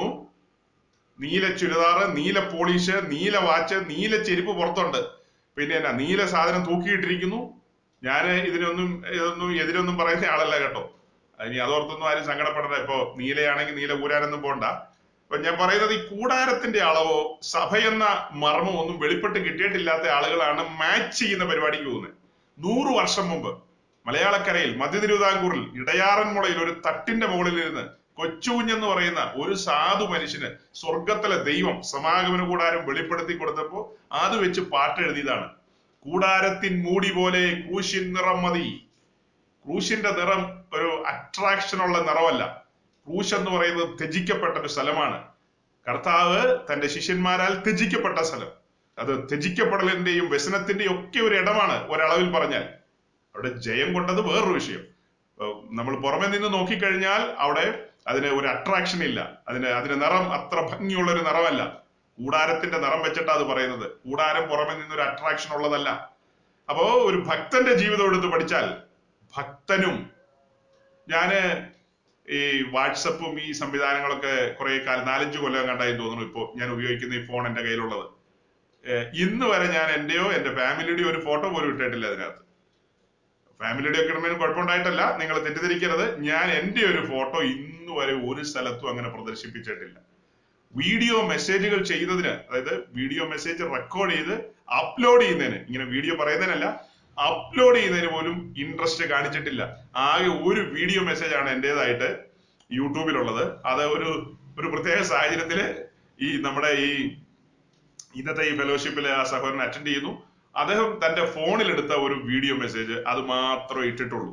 കാരണം ഈ വീഡിയോ മെസ്സേജുകൾ ഇങ്ങനെ നിരന്തരം എടുത്ത് ഫേസ്ബുക്കിലൊക്കെ ഇട്ട് കഴിഞ്ഞാൽ നമ്മൾ പോലും അറിയാത്ത ഒരു പബ്ലിസിറ്റി നമുക്ക് വരും. പെട്ടെന്ന് നമ്മൾ പോപ്പുലർ ആവും, പോപ്പുലാരിറ്റി ഭയങ്കരമാകും.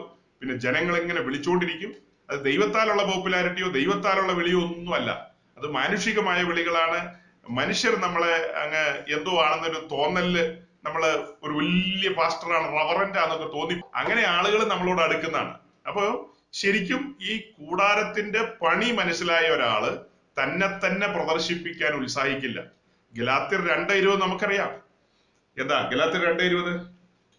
ഞാൻ ക്രിസ്തുവിനോട് കൂടെ ക്രൂശിക്കപ്പെട്ടിരിക്കുന്നു, ഇനി ജീവിക്കുന്നത് ഞാനല്ല എന്നിൽ ക്രിസ്തു അത്രേ.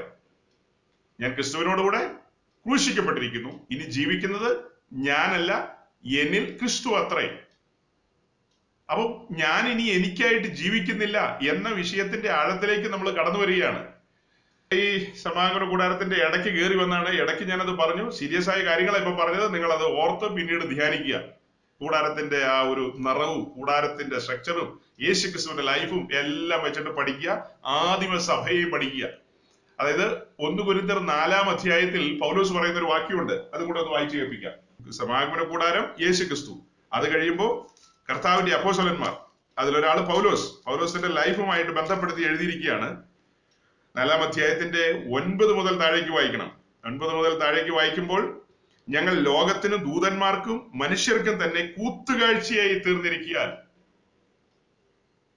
ഞങ്ങൾ ലോകത്തിനും ദൂതന്മാർക്കും മനുഷ്യർക്കും തന്നെ കൂത്തുകാഴ്ചയായി തീർന്നിരിക്കുകയാൽ ദൈവം അപ്പോസ്തലന്മാരായ ഞങ്ങളെ ഒടുക്കത്തവരായി മരണവിധിയിൽ ഉൾപ്പെട്ടവരെ പോലെ നിർത്തി എന്ന് എനിക്ക് തോന്നുന്നു. അടുത്തത്, ഞങ്ങൾ ക്രിസ്തു നിമിത്തം ഭോഷന്മാർ, നിങ്ങൾ ക്രിസ്തുവിൽ വിവേകികൾ, ഞങ്ങൾ ബലഹീനർ, നിങ്ങൾ ബലവാന്മാർ, നിങ്ങൾ മഹത്തുക്കൾ, ഞങ്ങൾ മാനഹീനർ. ഈ നാഴിക വരെ ഞങ്ങൾ വിശന്നും ദാഹിച്ചും ഉടുപ്പാനില്ലാതെയും കുത്തുകൊണ്ടും സ്ഥിരവാസം കൂടാതെയും ഇരിക്കുന്നു. സ്വന്തം കൈയാൽ വേല ചെയ്ത് അധ്വാനിക്കുന്നു, ശകാരം കേട്ടിട്ട് ആശീർവദിക്കുന്നു, ഉപദ്രവമേറ്റിട്ട് സഹിക്കുന്നു, ദൂഷണം കേട്ടിട്ട് നല്ല വാക്ക് പറയുന്നു. അവസാനം പതിമൂന്നാം വാക്യം, ഞങ്ങൾ ലോകത്തിന്റെ ചവറ് പോലെയും ഇന്നുവരെ സകലത്തിന്റെയും അഴുക്കായും തീർന്നിരിക്കുന്നു. ഞങ്ങൾ ലോകത്തിന്റെ ചവറ് പോലെയും ഇന്നുവരെ സകലത്തിന്റെയും അഴുക്കായും തീർന്നിരിക്കുന്നു. ഒരു അപ്പോസ്തലൻ പറഞ്ഞ കാര്യമാണ്, തിരുവെഴുത്തിന്റെ ഭാഗമാണ്, അതായത് വിശുദ്ധ ലിഖിതത്തിൽ എഴുതി വെച്ചിരിക്കുകയാണ്. ആ കാലഘട്ടത്തിൽ അപ്പോസ്തലന്മാരുടെ സഞ്ചാരപഥങ്ങൾ, അവരുടെ ജീവിതമാണത്. ഇത് നമുക്കൊരു മാതൃകയാണ്. ഇതെല്ലാം പറഞ്ഞിട്ടാണ് പൗലോസ് പറയുന്നത്, നിങ്ങൾ എന്റെ അനുകാരികളാകൂ ഇന്ന്. ഇതേ നാലാം അധ്യായത്തിലുണ്ട്, നിങ്ങൾ എന്റെ അനുകാരികളാകൂ ഇന്ന്. ഇതാണ് എന്റെ ലൈഫ്. ഇങ്ങനെ എത്ര ഉപദേശിമാരുണ്ടെന്ന് നമ്മുടെ ഇടയിൽ. സമാഗമന കൂടാരം, ആ കൂടാരത്തിന്റെ ചുറ്റും ഒരു സൈഡില് ഇരുപത് തൂണ്, ഒരു സൈഡിൽ ഇരുപത്, ബാക്കിൽ പത്ത്, ഫ്രണ്ടിൽ പത്ത്, അങ്ങനെ ഇരുപത്, നാൽപ്പത്, അറുപത് തൂണുകളാണ് ഇതിന്റെ ചുറ്റോട് ചുറ്റുമുള്ള ആ ഫെൻസ്, വേലി അല്ലെ മറ എന്നൊക്കെ വേണേൽ പറയാം. അതിന് അറുപത് തൂണുകളാണ്. ആ തൂണുകൾ നിർത്തിയിരിക്കുന്നത് താമ്രച്ചൂടിലാണ്. താമ്രച്ചൂടില് ഖദിരമരം കൊണ്ടുള്ള തൂണ്.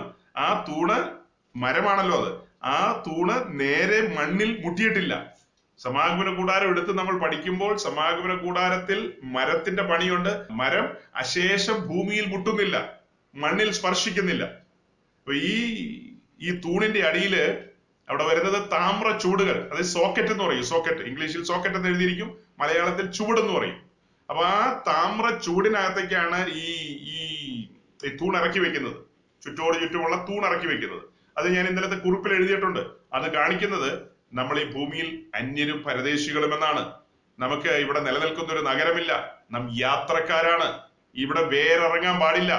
ഈ താമ്രച്ചൂടങ്ങ് മാറ്റിക്കഴിഞ്ഞാൽ, ഈ മരം മണ്ണിൽ മുട്ടിച്ചു കഴിഞ്ഞാൽ വേരിറങ്ങും, ഇവിടെ വേരിറങ്ങും. അതാണ് മരത്തിന്റെ പ്രത്യേകത. നാം രക്ഷിക്കപ്പെട്ട് സ്നാനപ്പെട്ട അഭിഷേകമൊക്കെ പ്രാപിച്ചവരാണെങ്കിലും നമ്മിൽ പഴയ മനുഷ്യരുണ്ട്, കാർണൽ നേച്ചറുണ്ട്, ആദാമ്യ പ്രകൃതി നമ്മിലുണ്ട്. നമ്മുടെ വീണ്ടെടുപ്പ് പൂർത്തീകരിക്കപ്പെട്ടിട്ടില്ല. ആത്മാവിന്റെ വീണ്ടെടുപ്പേ പൂർത്തീകരിക്കപ്പെട്ടിട്ടുള്ളൂ. ദേഹവും ദേഹിയും വീണ്ടെടുക്കപ്പെട്ടിട്ടില്ല. വീണ്ടെടുക്കപ്പെടാത്തൊരു ദേഹത്തിലും വീണ്ടെടുക്കപ്പെടാത്തൊരു ദേഹിയിലുമാണ് നാം വസിക്കുന്നത്. അത് അതായത് വീണ്ടെടുപ്പിന്റെ പ്രക്രിയ കാഹളം ധ്വനിക്കുമ്പോഴാണ് അത് പൂർത്തീകരിക്കുന്നത്. ഈ അടുത്തിടയ്ക്ക് കേട്ടു, നമുക്ക് പഴയ മനുഷ്യനില്ല, പഴയ മനുഷ്യനൊക്കെ പഴയ മനുഷ്യനെ ഉരിഞ്ഞു കളഞ്ഞെന്ന കൊലേശ ലേഖനത്തിൽ ഒരു വാക്യമുണ്ട്. എന്ന് പറഞ്ഞാൽ ഉരിഞ്ഞെടുത്ത് കളയാവുന്നതാണോ ഇത്? പഴയ മനുഷ്യൻ നമ്മിലുണ്ട്. അതുകൊണ്ടല്ലേ നമ്മുടെ ജീവിതത്തിൽ പണികൾ നടക്കേണ്ടത്. പഴയ മനുഷ്യനില്ലെങ്കിൽ നമ്മള് രക്ഷിക്കപ്പെട്ട് സ്നാനപ്പെട്ട് വരുമ്പോൾ പുതിയ മനുഷ്യൻ മാത്രമേ ഉള്ളൂ എങ്കിൽ പിറ്റേ ദിവസം പറന്നു പോവാം, അല്ലെ നമ്മളെ പറപ്പിച്ചോണ്ട് പോവും. പിന്നെ ഇവിടെ പിന്നെ ഒരു പാവാവസ്ഥ ഇല്ല നമ്മിൽ. പിന്നെ നമുക്ക് ഒരു പണിയുടെ ആവശ്യമില്ല. നാം ഡിവൈൻ നേച്ചറിലേക്ക് വന്നു, ദിവ്യ സ്വഭാവത്തിന് ഉടമകളായില്ലേ. ഇപ്പൊ ദിവ്യ സ്വഭാവത്തിന് ഉടമകളല്ല, ക്രിസ്തുവിന്റെ ദിവ്യ സ്വഭാവത്തിന് ഉടമകളാകാൻ വേണ്ടി പണിയപ്പെട്ടുകൊണ്ടിരിക്കുകയാണ്. ആ പണി പൂർത്തീകരിക്കപ്പെടുമ്പോഴാണ് കാഹളം ധ്വനിക്കുന്നത്, അല്ലെങ്കിൽ മരണം കടന്നു വരുന്നത്. നമ്മെ കൈപിടിച്ചു കൊണ്ടുപോകാൻ മരണം വരും. അതുവരെ നമ്മുടെ ജീവിതത്തിൽ പണിയുണ്ട്. അർത്ഥം പഴയ മനുഷ്യൻ തമ്മിൽ ഉണ്ടെന്നാണ്. പഴയ മനുഷ്യനെ പണിതുകൊണ്ടിരിക്കുകയാണ്. അപ്പൊ അങ്ങനെ പണികൾ നടത്തി നടത്തി വേണം നമ്മെ മുൻപോട്ട് കൊണ്ടുപോകാൻ. പണികളൊന്നുമില്ലാത്ത ഒരു ഒരു ജീവിതമാണ് എല്ലാവരും രക്ഷിക്കപ്പെട്ട് സ്നാനപ്പെട്ട് സഭയിൽ വന്നു എന്ന് പറഞ്ഞാൽ ആഗ്രഹിക്കുന്നത്. എൻജോയ് ചെയ്യുക, സന്തോഷിക്കുക, ആനന്ദിക്കുക. അതായത് ജഡികമായ സന്തോഷം, ആത്മാവിലുള്ള സന്തോഷമല്ല. ആത്മാവിൽ എങ്ങനെയാണ് സന്തോഷിക്കുന്നത്? ഞാൻ ദൈവത്തിന്റെ പണിയുടെ ഭാഗമാകുന്നു. ഈ കാലത്തിലെ കഷ്ടങ്ങൾ സാരമില്ല, ഇത് നൊടി നേരത്തേക്കേ ഉള്ളൂ എന്ന തിരുവചന സത്യങ്ങളെല്ലാം മനസ്സിലാക്കുമ്പോഴാണ് നമുക്ക് ആനന്ദം വരുന്നത്. വരാൻ പോകുന്ന ഭാവി മഹത്വം മുൻപിൽ നിൽക്കുമ്പോൾ അത് ഓർത്താണ് ആനന്ദിക്കുന്നത്. അതാണ് ആത്മാവിലുള്ള സന്തോഷം, ആത്മാവിൽ ആനന്ദിക്കുന്നത്. ഈ വായിച്ച കൊരിന്ത് ലേഖനത്തിലെ വാക്യപ്രകാരം ഈ അപ്പോസ്തലന്മാരുടെ ലൈഫ് എടുത്ത് നോക്കിയേ, അവരുടെ ലൈഫും ഒരു ഒട്ടും അട്രാക്ഷൻ ഉള്ളതല്ലായിരുന്നു. പക്ഷെ അവരുടെ ശബ്ദം അധികാരമുള്ളതായിരുന്നു. അവരുടെ ശബ്ദത്തിൽ അധികാരം ഉണ്ടായിരുന്നു. ലുസ്രായുടെ മണ്ണിൽ നസ്രായിന്റെ നാമത്തിൽ എഴുന്നേക്കാൻ പറഞ്ഞപ്പോ മുടന്തൻ എഴുന്നേറ്റ കണ്ടോ. അപ്പൊ ഞാൻ പറഞ്ഞത്, കൂടാരത്തിന്റെ ചുറ്റുമുള്ള തൂണുകളുടെ അടിയിൽ ഇരിക്കുന്ന ചൂടുകൾ, ആ ചൂടുകൾ വിളിച്ചു പറയുന്ന നമ്മളിവിടെ ഭൂമിയിൽ അന്യരും പരദേശികളും യാത്രക്കാരും എന്നാണ്. എന്നാൽ കൂടാരത്തിന് അകത്തേക്ക് കയറുമ്പോൾ, ആക്ച്വൽ കൂടാരം ചുറ്റും ഒരു നാൽപ്പത്തെട്ട് പലകയുണ്ട്. ആ പലകയ്ക്കടിയിൽ ഇരിക്കുന്ന വെള്ളിച്ചൂടുകളാണ്. ആ വെള്ളിച്ചൂടുകൾ കാണിക്കുന്നത് നാം വീണ്ടെടുക്കപ്പെട്ടവരെന്നും നാം ദൈവ സാന്നിധ്യത്തിൽ ഇരിക്കുന്നവരെന്നും സ്വർഗ തലങ്ങളിൽ അല്ലെങ്കിൽ ഹെവൻലി റെലംസിൽ ഇരിക്കുന്നു എന്നുള്ളതും കാണിക്കുന്നു അത്. എന്നാൽ ചുറ്റുമുള്ള തൂണുകൾ താമ്രച്ചൂടുകളിൽ ഇരിക്കുന്നത് നാം ഈ ഭൂമിയിൽ വസിക്കുന്നു എന്ന് കാണിക്കുന്നു. എന്നാൽ നാം ഈ ലോകക്കാരല്ല. ഭൂമിയിൽ വസിക്കുന്നു, അപ്പോൾ തന്നെ നമ്മൾ ഈ ലോകക്കാരല്ല. ഈ ലോകവുമായിട്ടൊരു ബന്ധമില്ല, എന്നാൽ ഈ ലോകത്തിലാണ്. എത്ര കൃത്യമായിട്ടാ വെളിപ്പാട് അതിൽ നിന്ന് വരുന്നത്. അപ്പൊ മനസ്സിലാക്കുക, ഇങ്ങനെയാണ് ഈ കൂടാരത്തിന്റെ പ്രയാണം. എന്നിട്ട് ഞാൻ പറഞ്ഞു വരുന്നത്, യോഹന്നാൻ ആറ് നാൽപ്പത്തിനാല് വായിച്ചപ്പോൾ എത്രയും മുന്നോട്ട് പോയത്, പിതാവ് ആകർഷിക്കുകയാണ്, സകലരെയും ആകർഷിക്കുകയാണ് തന്റെ പുത്രന്റെ അടുക്കിലേക്ക്. ആ കാലഘട്ടം കഴിഞ്ഞിട്ട് ക്രൂശീകരണം, ക്രൂശീകരണം കഴിഞ്ഞിട്ട് ഇന്ന് ആകർഷിക്കുക എന്ന് പറഞ്ഞു കഴിഞ്ഞാൽ, പിതാവ് ആകർഷിച്ചിട്ടല്ലാതെ എൻ്റെ അടുക്കൽ അല്ലെങ്കിൽ യേശുവിന്റെ അടുക്കൽ പുത്രന്റെ അടുക്കൽ എന്ന് പറഞ്ഞാൽ നമ്മൾ കുറച്ചുകൂടെ കടത്തി പറയും, കുറച്ച് കുറച്ചുകൂടെ കടത്തി ചിന്തിക്കും. അതൊരു വെളിപ്പാടിൽ പറയും. വെളിപ്പാട് എന്താ? ക്രൂശിക്കപ്പെട്ടവനായി ക്രിസ്തുവിന്റെ അടുക്കിലേക്ക്, ക്രൂശിന്റെ അടുക്കിലേക്കാണ് ഇന്ന് പിതാവ് ഒരു പാവി ആകർഷിക്കുന്നത്. അന്ന് ആകർഷിക്കുന്നത് അവൻ അക്ഷരീകമായി നടക്കുന്നതുകൊണ്ട്, യാഗപീഠ ക്രിസ്തുവിനുണ്ട്, അവൻ അക്ഷരീകമായി നടക്കുന്നതുകൊണ്ട് അവന്റെ അടുക്കിലേക്ക് ആകർഷിക്കുന്നു. ഇന്ന് പറയുമ്പോൾ ക്രൂശിക്കപ്പെട്ടവനായി ക്രിസ്തുവിന്റെ അടുക്കിലേക്ക്, യാഗപീഠത്തിലേക്കാണ് അടുപ്പിക്കുന്നത്. സമാഗമന കൂടാരം വീണ്ടെടുപ്പിന്റെ, സമാഗമന കൂടാരത്തിൽ വീണ്ടെടുപ്പ് നടക്കുന്ന സ്ഥലമാണ്. യെരുശലേം ദൈവാലയത്തിലും വീണ്ടെടുപ്പ് നടക്കുന്നു. ഇത് രണ്ടും കഴിഞ്ഞിട്ടാണ് നമ്മൾ സഭയെ കുറിച്ച് ചിന്തിക്കുന്നത്. സഭയിലൂടെയും വീണ്ടെടുപ്പുണ്ട്. അപ്പം ഈ കൂടാരത്തിന് മുൻപിലിരിക്കുന്ന യാഗപീഠം വീണ്ടെടുപ്പിന്റെ ഇടമാണ്. യാഗപീഠം വഴി ഒരുവനെ വീണ്ടെടുക്കുമ്പോൾ പിതാവ് ആകർഷിച്ച് യാഗപീഠത്തിലേക്ക് കൊണ്ടുവരികയാണ്. കൊണ്ടുവരുന്നതിന് മുൻപ് ഞാൻ പ്രാകാര മറശ്ശീലയുടെ കാര്യമൊന്നും പറഞ്ഞില്ല. പ്രാകാര മറശ്ശീല ഒരു തടസ്സമായി നിൽക്കുന്നു. അപ്പൊ ഇന്ന് എഫേസ്യ ലേഖനം പറയുന്ന പോലെ വേർപാടിന്റെ നടുച്ചുവടുകളെല്ലാം ഇടിച്ചു കളഞ്ഞെന്നുള്ളത് ജനറൽ ആയിട്ട് മനസ്സിലാക്കേണ്ടതാ. ഒരു പഠനത്തിന്റെ മേഖലയിൽ ചിന്തിക്കുമ്പോൾ ഒരു പാവി മുൻപോട്ട് വരുമ്പോൾ പ്രാകാര മറശ്ശീല നിൽക്കുകയാണ്, തടസ്സം. അപ്പൊ ആ പ്രാകാര മറശ്ശീല എന്ന് പറയുന്നത് തടസ്സമല്ല. ആ മറശ്ശീല ക്രിസ്തുവിനെ കാണിക്കുന്നു. ആ ആ വാതിൽ ക്രിസ്തുവിനെ കാണിക്കുന്നു, അല്ലെങ്കിൽ മറശ്ശീല ക്രിസ്തുവിനെ കാണിക്കുന്നു. ക്രിസ്തു എന്ന് പറഞ്ഞാൽ സുവിശേഷം, അത് സുവിശേഷത്തെ കാണിക്കുന്നു. അപ്പോ സുവിശേഷം പ്രസംഗിക്കുമ്പോൾ, സുവിശേഷം ഒരുവൻ കേൾക്കുമ്പോൾ, ഏത് നിലയിലും ആകട്ടെ, അവൻ വായിക്കുകയോ ധ്യാനിക്കുകയോ കേൾക്കുകയോ ഏത് വിധത്തിലാണെങ്കിലും സുവിശേഷം അവൻ കേട്ടുകൊണ്ടിരിക്കുമ്പോൾ അവന്റെ മുമ്പിൽ ഈ പ്രാകാര മറശ്ശീല അങ്ങ് നീങ്ങുകയാണ്. മൂന്ന് ശീലകളെ കുറിച്ച് പറയാം. ഒന്ന് പ്രാകാര മറശ്ശീല. അകത്തേക്ക് കയറി ചെല്ലുമ്പോൾ ആ കൂടാരത്തിന് മുൻപിൽ ഒരു മറശ്ശീലയുണ്ട്, അതിന് കൂടാര മറശ്ശീല എന്ന് പറയും. അത് കഴിഞ്ഞ് അകത്തേക്ക് കയറി ചെല്ലുമ്പോൾ തിരശ്ശീലയുണ്ട്. മൂന്ന് കാര്യം മറന്നു പോകരുത്: പ്രാകാര മറശ്ശീല, കൂടാര മറശ്ശീല, തിരശീല. ഇതെല്ലാം ചിന്തിപ്പോയി എന്നുള്ളത് വേറെ കാര്യം. പക്ഷെ ഇപ്പൊ പഠനത്തിന് പറയുകയാണ്, മനസ്സിലാക്കാൻ വേണ്ടി. അപ്പോ പിതാവ് ഒരുവനെ ആകർഷിച്ചു കൊണ്ടുവരുമ്പോൾ സുവിശേഷം കേൾപ്പിക്കുകയാണ്. ഈ വാതിൽ സുവിശേഷത്തെ കാണിക്കുന്നു. അവൻ എങ്ങനെ സുവിശേഷം കേട്ടുകൊണ്ടിരിക്കുകയാണ്. സുവിശേഷം എന്ന് പറഞ്ഞാൽ എന്താണ്? ദാവീദിന്റെ സന്തതിയായി ജനിച്ച് മരിച്ച് ഉയർത്തെഴുന്നേറ്റിരിക്കുന്ന യേശു ക്രിസ്തു. അത് മൂന്നും എക്സ്പ്ലെയിൻ ചെയ്യണം, മൂന്ന് കാര്യം. അതായത് ദാവീദിന്റെ സന്തതിയായി ബത്ലഹേമിൽ ജനിച്ച മശിഹ, വീണ്ടെടുപ്പുകാരൻ മശിഹ, ഏർ ദാവീദിന്റെ സന്തതിയായുള്ളവന്റെ ജനനം, നസ്രത്തിലൂടെയുള്ളവന്റെ സഞ്ചാരം, ഗലീലൂടെ അവൻ നടന്നത്, അവൻ നന്മ ചെയ്തും സുവിശേഷം അറിയിച്ചും ഭൂതങ്ങളെ പുറത്താക്കിയും രോഗികളെ സൗഖ്യമാക്കിയും കൂടാരം അടിച്ചവൻ ഈ ഭൂമിയിൽ എങ്ങനെ സഞ്ചരിച്ചു എന്നുള്ള കാര്യം പറഞ്ഞ് പറഞ്ഞ് ഒടുവിൽ യെരുശലേമിലേക്ക് വരും. യെരുശലേമിൽ മഹാപുരോഹിതന്മാരാൽ വിസ്തരിക്കപ്പെട്ട് പീലാത്തോസിനാൽ അവൻ അവനെ ക്രൂശിക്കാൻ ഏൽപ്പിച്ചു കൊടുത്ത് അങ്ങനെ ഗോൽഗോഥായിലേക്ക് നടത്തിക്കൊണ്ടുപോയി. അവിടെ ഇരു കള്ളന്മാരുടെ നടുവിൽ അവൻ ക്രൂശിതനായി ക്രൂശിക്കപ്പെട്ടു. അവന്റെ മരണം അവിടെ സംഭവിക്കുകയാണ്. ഏർ രാവിലെ ഒൻപത് മണിക്ക് അവനെ ക്രൂശിച്ചു, വൈകിട്ട് മൂന്ന് മണിക്ക് അവന്റെ മരണം സംഭവിക്കുന്നു. ആ മരണത്തോ മരണത്തോടനുബന്ധിച്ച് പിന്നത്തേതിൽ അവന്റെ ശരീരം ജോസഫിന്റെ കല്ലറയിൽ വെക്കുന്നതും പിന്നത്തേതിൽ അടുത്ത ദിവസം അവന്റെ ഉയർത്തെഴുന്നേൽപ്പും ഇതെല്ലാം ചേർത്ത് പറയുമ്പോഴാണ് സുവിശേഷമാകുന്നത്. അപ്പൊ ആ ക്രൂശീകരണം ഒരു ഡീപ് സബ്ജക്റ്റ് ആണ്. അതിനകത്ത് ഒത്തിരി കാര്യങ്ങൾ വെളിപ്പെട്ട് കിട്ടേണ്ടതുണ്ട്. അതെല്ലാം വെളിപ്പെട്ട് വെളിപ്പെട്ട് കിട്ടുമ്പോഴാണ് ഇതിന്റെ ഡെപ്ത് നമുക്ക് മനസ്സിലാകുന്നത്. അപ്പൊ വീണ്ടും നമ്മൾ ഈ സുവിശേഷം കേട്ടുകൊണ്ടിരിക്കുകയാണെങ്കിൽ, ഞാൻ പറയുന്ന അസൽ സുവിശേഷമാണ്. കോട്ടയത്തെയും കൊട്ടാരക്കരയിലെയും സുവിശേഷം അല്ല കേട്ടോ. കേൾക്കുന്നുണ്ടല്ലോ അല്ലെ? കോട്ടയത്തെയും കൊട്ടാരക്കരയിലെയും എറണാകുളത്തെയും എടപ്പള്ളിയിലെയും ഒന്നും സുവിശേഷമല്ല. അതെല്ലാം ആളുകളെ പാതാളത്തിൽ എത്തിക്കുന്ന സുവിശേഷമാണ്. ഞാൻ ഈ പറയുന്ന ഒരേ ഒരു വാതിൽ, ഒരേ ഒരു സുവിശേഷം. ആ സുവിശേഷത്തിന്റെ പ്രത്യേകത, സമാഗമന കൂടാരത്തിന് മുൻപിൽ വരുന്ന പാവി, ആ പാവി അകത്തേക്ക് നോക്കുമ്പോൾ പരിശുദ്ധനായ ദൈവത്തെയാണ് കാണുന്നത്. കാരണം തിരശീലയ്ക്കകത്ത് നാല് കളറിലുള്ള നൂലുകളാലാണ് തിരശീല. തിരശീലയുടെ പുറത്ത് ഊരിപ്പിടിച്ച വാളുമായി നിൽക്കുന്ന കെരൂബിന്റെ പടം എംബ്രോയിഡറി ചെയ്തിരിക്കുന്നു. ആ തിരശീലയിൽ കെരൂബിന്റെ പടം ആലേഖനം ചെയ്തിരിക്കുന്നു. അത് വിളിച്ചു പറയുന്നത് ദൈവ സാന്നിധ്യമാണ്. ദൈവ സാന്നിധ്യത്തിലേക്ക് അടുക്കരുതെന്നാണ്. ഏതന്റെ കിഴക്ക് വശത്തൂടെ മനുഷ്യനെ പുറത്തിറക്കി തിരിയുന്ന വാളിന്റെ ജ്വാലയുമായി കെരൂബ് നിൽക്കുന്നത് നമുക്കറിയാം. കാലങ്ങൾക്ക് ശേഷം വീണ്ടും മനുഷ്യൻ ദൈവവുമായി സമാഗമിക്കാൻ പോവുക. അങ്ങനെ സമാഗമിക്കാൻ വരുമ്പോൾ കെരൂബ് നിൽക്കുകയാണ്. കെരൂബ്, അടുക്കരുത്, മഹത്വത്തിലേക്ക് അടുക്കരുത്, ദൈവം പരിശുദ്ധനാണ്, പാപിയായ മനുഷ്യൻ അങ്ങോട്ട് അടുക്കരുത്. അപ്പൊ അടുക്കാനുള്ള ഒരു ഒരു കാര്യം ദൈവം തന്നെ ഒരുക്കി. ദൈവത്തിന്റെ അളവിൽ, ഉയരത്തിലെ അളവിൽ പണിത യാഗപീഠമാണ് ഈ സമാഗമന കൂടാരത്തിന് മുൻപിൽ ഇരിക്കുന്നത്, പിന്നത്തേതിൽ യെരൂശലേം ദേവാലയത്തിന് മുൻപിലും ഇരിക്കുന്നത്. അപ്പൊ ഈ യാഗപീഠം, യാഗപീഠത്തിന്റെ കാര്യം പറഞ്ഞാൽ പുറപ്പാട് പുസ്തകം മുപ്പത്തെട്ടാം അധ്യായത്തിന്റെ ഒന്നാം വാക്യം, അവൻ ഖദിരമരം കൊണ്ട് ഹോമയാഗപീഠം ഉണ്ടാക്കി, അത് അഞ്ചു മുഴം നീളവും അഞ്ചു മുഴം വീതിയും ഇങ്ങനെ സമചതുരവുമായിരുന്നു, മൂന്ന് മുഴം ഉയരവും ഉള്ളതായിരുന്നു. അപ്പോ സമാഗമന കൂടാരത്തിന് മുൻപിലുള്ള യാഗപീഠം അഞ്ചു മുഴം വീതി, അഞ്ചു മുഴം നീളം, മൂന്ന് മുഴം ഉയരം, ഇതായിരുന്നു അതിന്റെ ഒരു അളവ്. ഇത് മോശ സ്വന്തം ഹിതത്തിൽ ചെയ്തതല്ല യാഗപീഠം, താമ്ര യാഗപീഠം. അത് ഉയരത്തിലെ അളവിനാൽ ഈ കൂടാരത്തിന് വെളിയിൽ നിൽക്കുന്ന പാപിയെ മറന്നു പോകരുത്. ആ പാപിയെ ദൈവത്തോട് അടുപ്പിക്കാൻ വേണ്ടി ദൈവം ഒരുക്കിയ, ദൈവം കൊടുത്ത അളവിലെ യാഗപീഠമാണ്. ആ കാര്യത്തെക്കുറിച്ച് നമ്മൾ കാണുന്നത് റോമർ അഞ്ചാം അധ്യായത്തിലാണ്. ആ വാക്യവും വായിക്കാതെ വിട്ടുകളയുന്നത് ശരിയല്ല. ആ വാക്യം കൂടെ ഞാനൊന്ന് വായിക്കാം, മനസ്സിലാക്കാൻ വേണ്ടിയിട്ടാണ്. റോമർ അഞ്ചാം അധ്യായം ആറാം വാക്യം മുതൽ, നാം ബലഹീനരായിരിക്കുമ്പോൾ തന്നെ ക്രിസ്തു തക്ക സമയത്ത് അഭക്തർക്ക് വേണ്ടി മരിച്ചു. നീതിമാന് വേണ്ടി ആരെങ്കിലും മരിക്കുന്നത് ദുർലഭം, ഗുണവാന് വേണ്ടി പക്ഷെ മരിക്കുവാൻ തുനിയുമായിരിക്കും. ക്രിസ്തുവോ നാം പാപികളായിരിക്കുമ്പോൾ തന്നെ നമുക്ക് വേണ്ടി മരിക്കയാൽ ദൈവം തനിക്ക് നമ്മോടുള്ള സ്നേഹത്തെ പ്രദർശിപ്പിക്കുന്നു. എട്ടാം വാക്യം ഞാൻ ഒന്നുകൂടെ എടുത്ത് വായിക്കുകയാണ്. എട്ടാം വാക്യം, ക്രിസ്തുവോ നാം പാപികളായിരിക്കുമ്പോൾ തന്നെ നമുക്ക് വേണ്ടി മരിക്കയാൽ ദൈവം തനിക്ക് നമ്മോടുള്ള സ്നേഹത്തെ പ്രദർശിപ്പിക്കുന്നു. ഇനി ഒരു വാക്യം കൂടെ, യോഹന്നാന്റെ സുവിശേഷം പതിനഞ്ചാം അധ്യായം അതിന്റെ പതിനാറാം വാക്യം,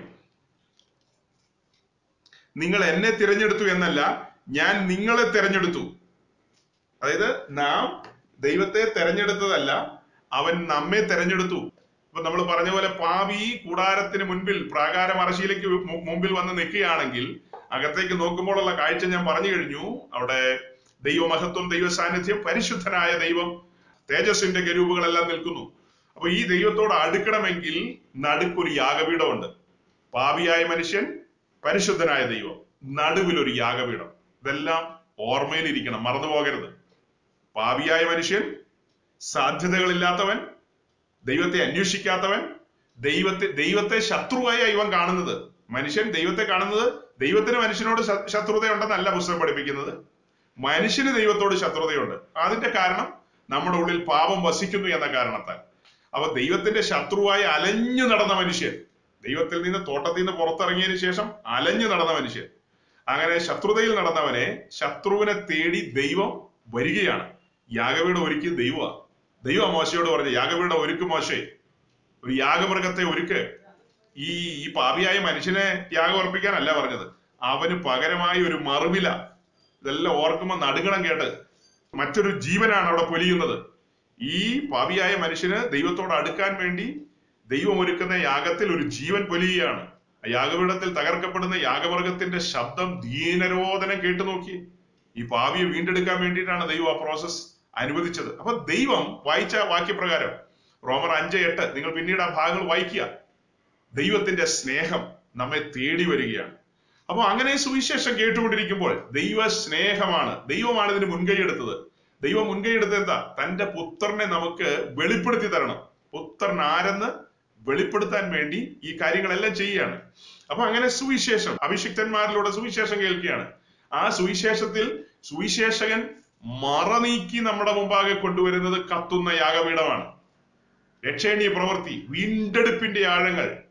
ഈ കൂടാരത്തിനകത്തേക്ക് നോക്കിയാൽ അത് ദൈവരാജ്യത്തിന്റെ കോമ്പൗണ്ടാ.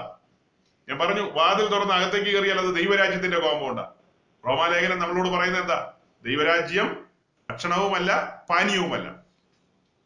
ദൈവരാജ്യം ഭക്ഷണവുമല്ല പാനീയവുമല്ല. ദൈവരാജ്യം തികച്ചും ആത്മീയ വിഷയങ്ങളാണ്. ഈ പ്രാകാരം അറശീല തുറന്ന് അകത്തേക്ക് കയറുമ്പോൾ ഇനിയുള്ള കാര്യങ്ങളെല്ലാം നമ്മെ സംബന്ധിച്ച്, പുതിയ നിയമസഭയെ സംബന്ധിച്ച് എല്ലാം ആത്മീയ വിഷയങ്ങളാണ്, തികച്ചും ആത്മീയമായ കാര്യങ്ങളാണ്, ഗൗരവമേറിയ കാര്യങ്ങളാണ്. അപ്പോ സുവിശേഷം കേട്ടുകൊണ്ടിരിക്കുമ്പോൾ കുരുട്ട് കണ്ണന്മാരായ നമ്മുടെ കണ്ണ് തുറന്നു തുറന്നു വരികയാണ്. അതാ ഞാൻ ആദ്യം പറഞ്ഞേ, പ്രാകാരം അറശീല മാറുന്നു, യാഗപീഠം കാണുന്നു, യാഗപീഠത്തിന്റെ കാഴ്ചകൾ, വീണ്ടെടുപ്പിന്റെ സ്ഥലം. അങ്ങനെ പരിശുദ്ധാത്മാവ്, ഇവിടെ പരിശുദ്ധാത്മാവാണ് നമുക്ക് പാവബോധം തരുന്നത്. ഞാൻ ആദ്യം പറഞ്ഞത് പിതാവ് ആകർഷിക്കുന്നു, ആകർഷിക്കുന്ന പുത്രന്റെ അടുക്കിലേക്ക്, ആകർഷിച്ച് പുത്രന്റെ അടുക്കൽ കൊണ്ടുവരുന്ന നമുക്ക് പാപബോധം തരുന്നത് പരിശുദ്ധാത്മാവ്. നമ്മുടെ കണ്ണ് തുറക്കുന്നതും നമുക്ക് സുബോധം നൽകുന്നതും പരിശുദ്ധാത്മാവ്. ഇവിടെയാണ് ത്രിയേക ദൈവത്തിന്റെ രക്ഷേണീയ പ്രവൃത്തി നാം കാണുന്നത്.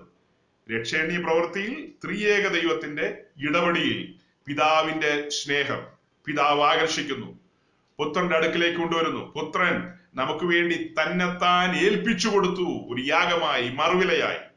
ആ കാഴ്ചകൾ നമുക്ക് മനസ്സിലാക്കാൻ വേണ്ടി പരിശുദ്ധാത്മാവ് നമ്മുടെ കണ്ണുകളെ തുറക്കുന്നു, പരിശുദ്ധാത്മാവ് നമുക്ക് ബോധ്യം തരുന്നു, സുബോധം തരുന്നു. അങ്ങനെ സുബോധം തന്ന് നമ്മുടെ കണ്ണുകളെ തുറന്ന് നാം ഈ കാഴ്ചകളെല്ലാം കാണുമ്പോൾ യാഗപീഠത്തിൽ യാഗമൃഗം തകർക്കപ്പെട്ട് കിടക്കുകയാണ്.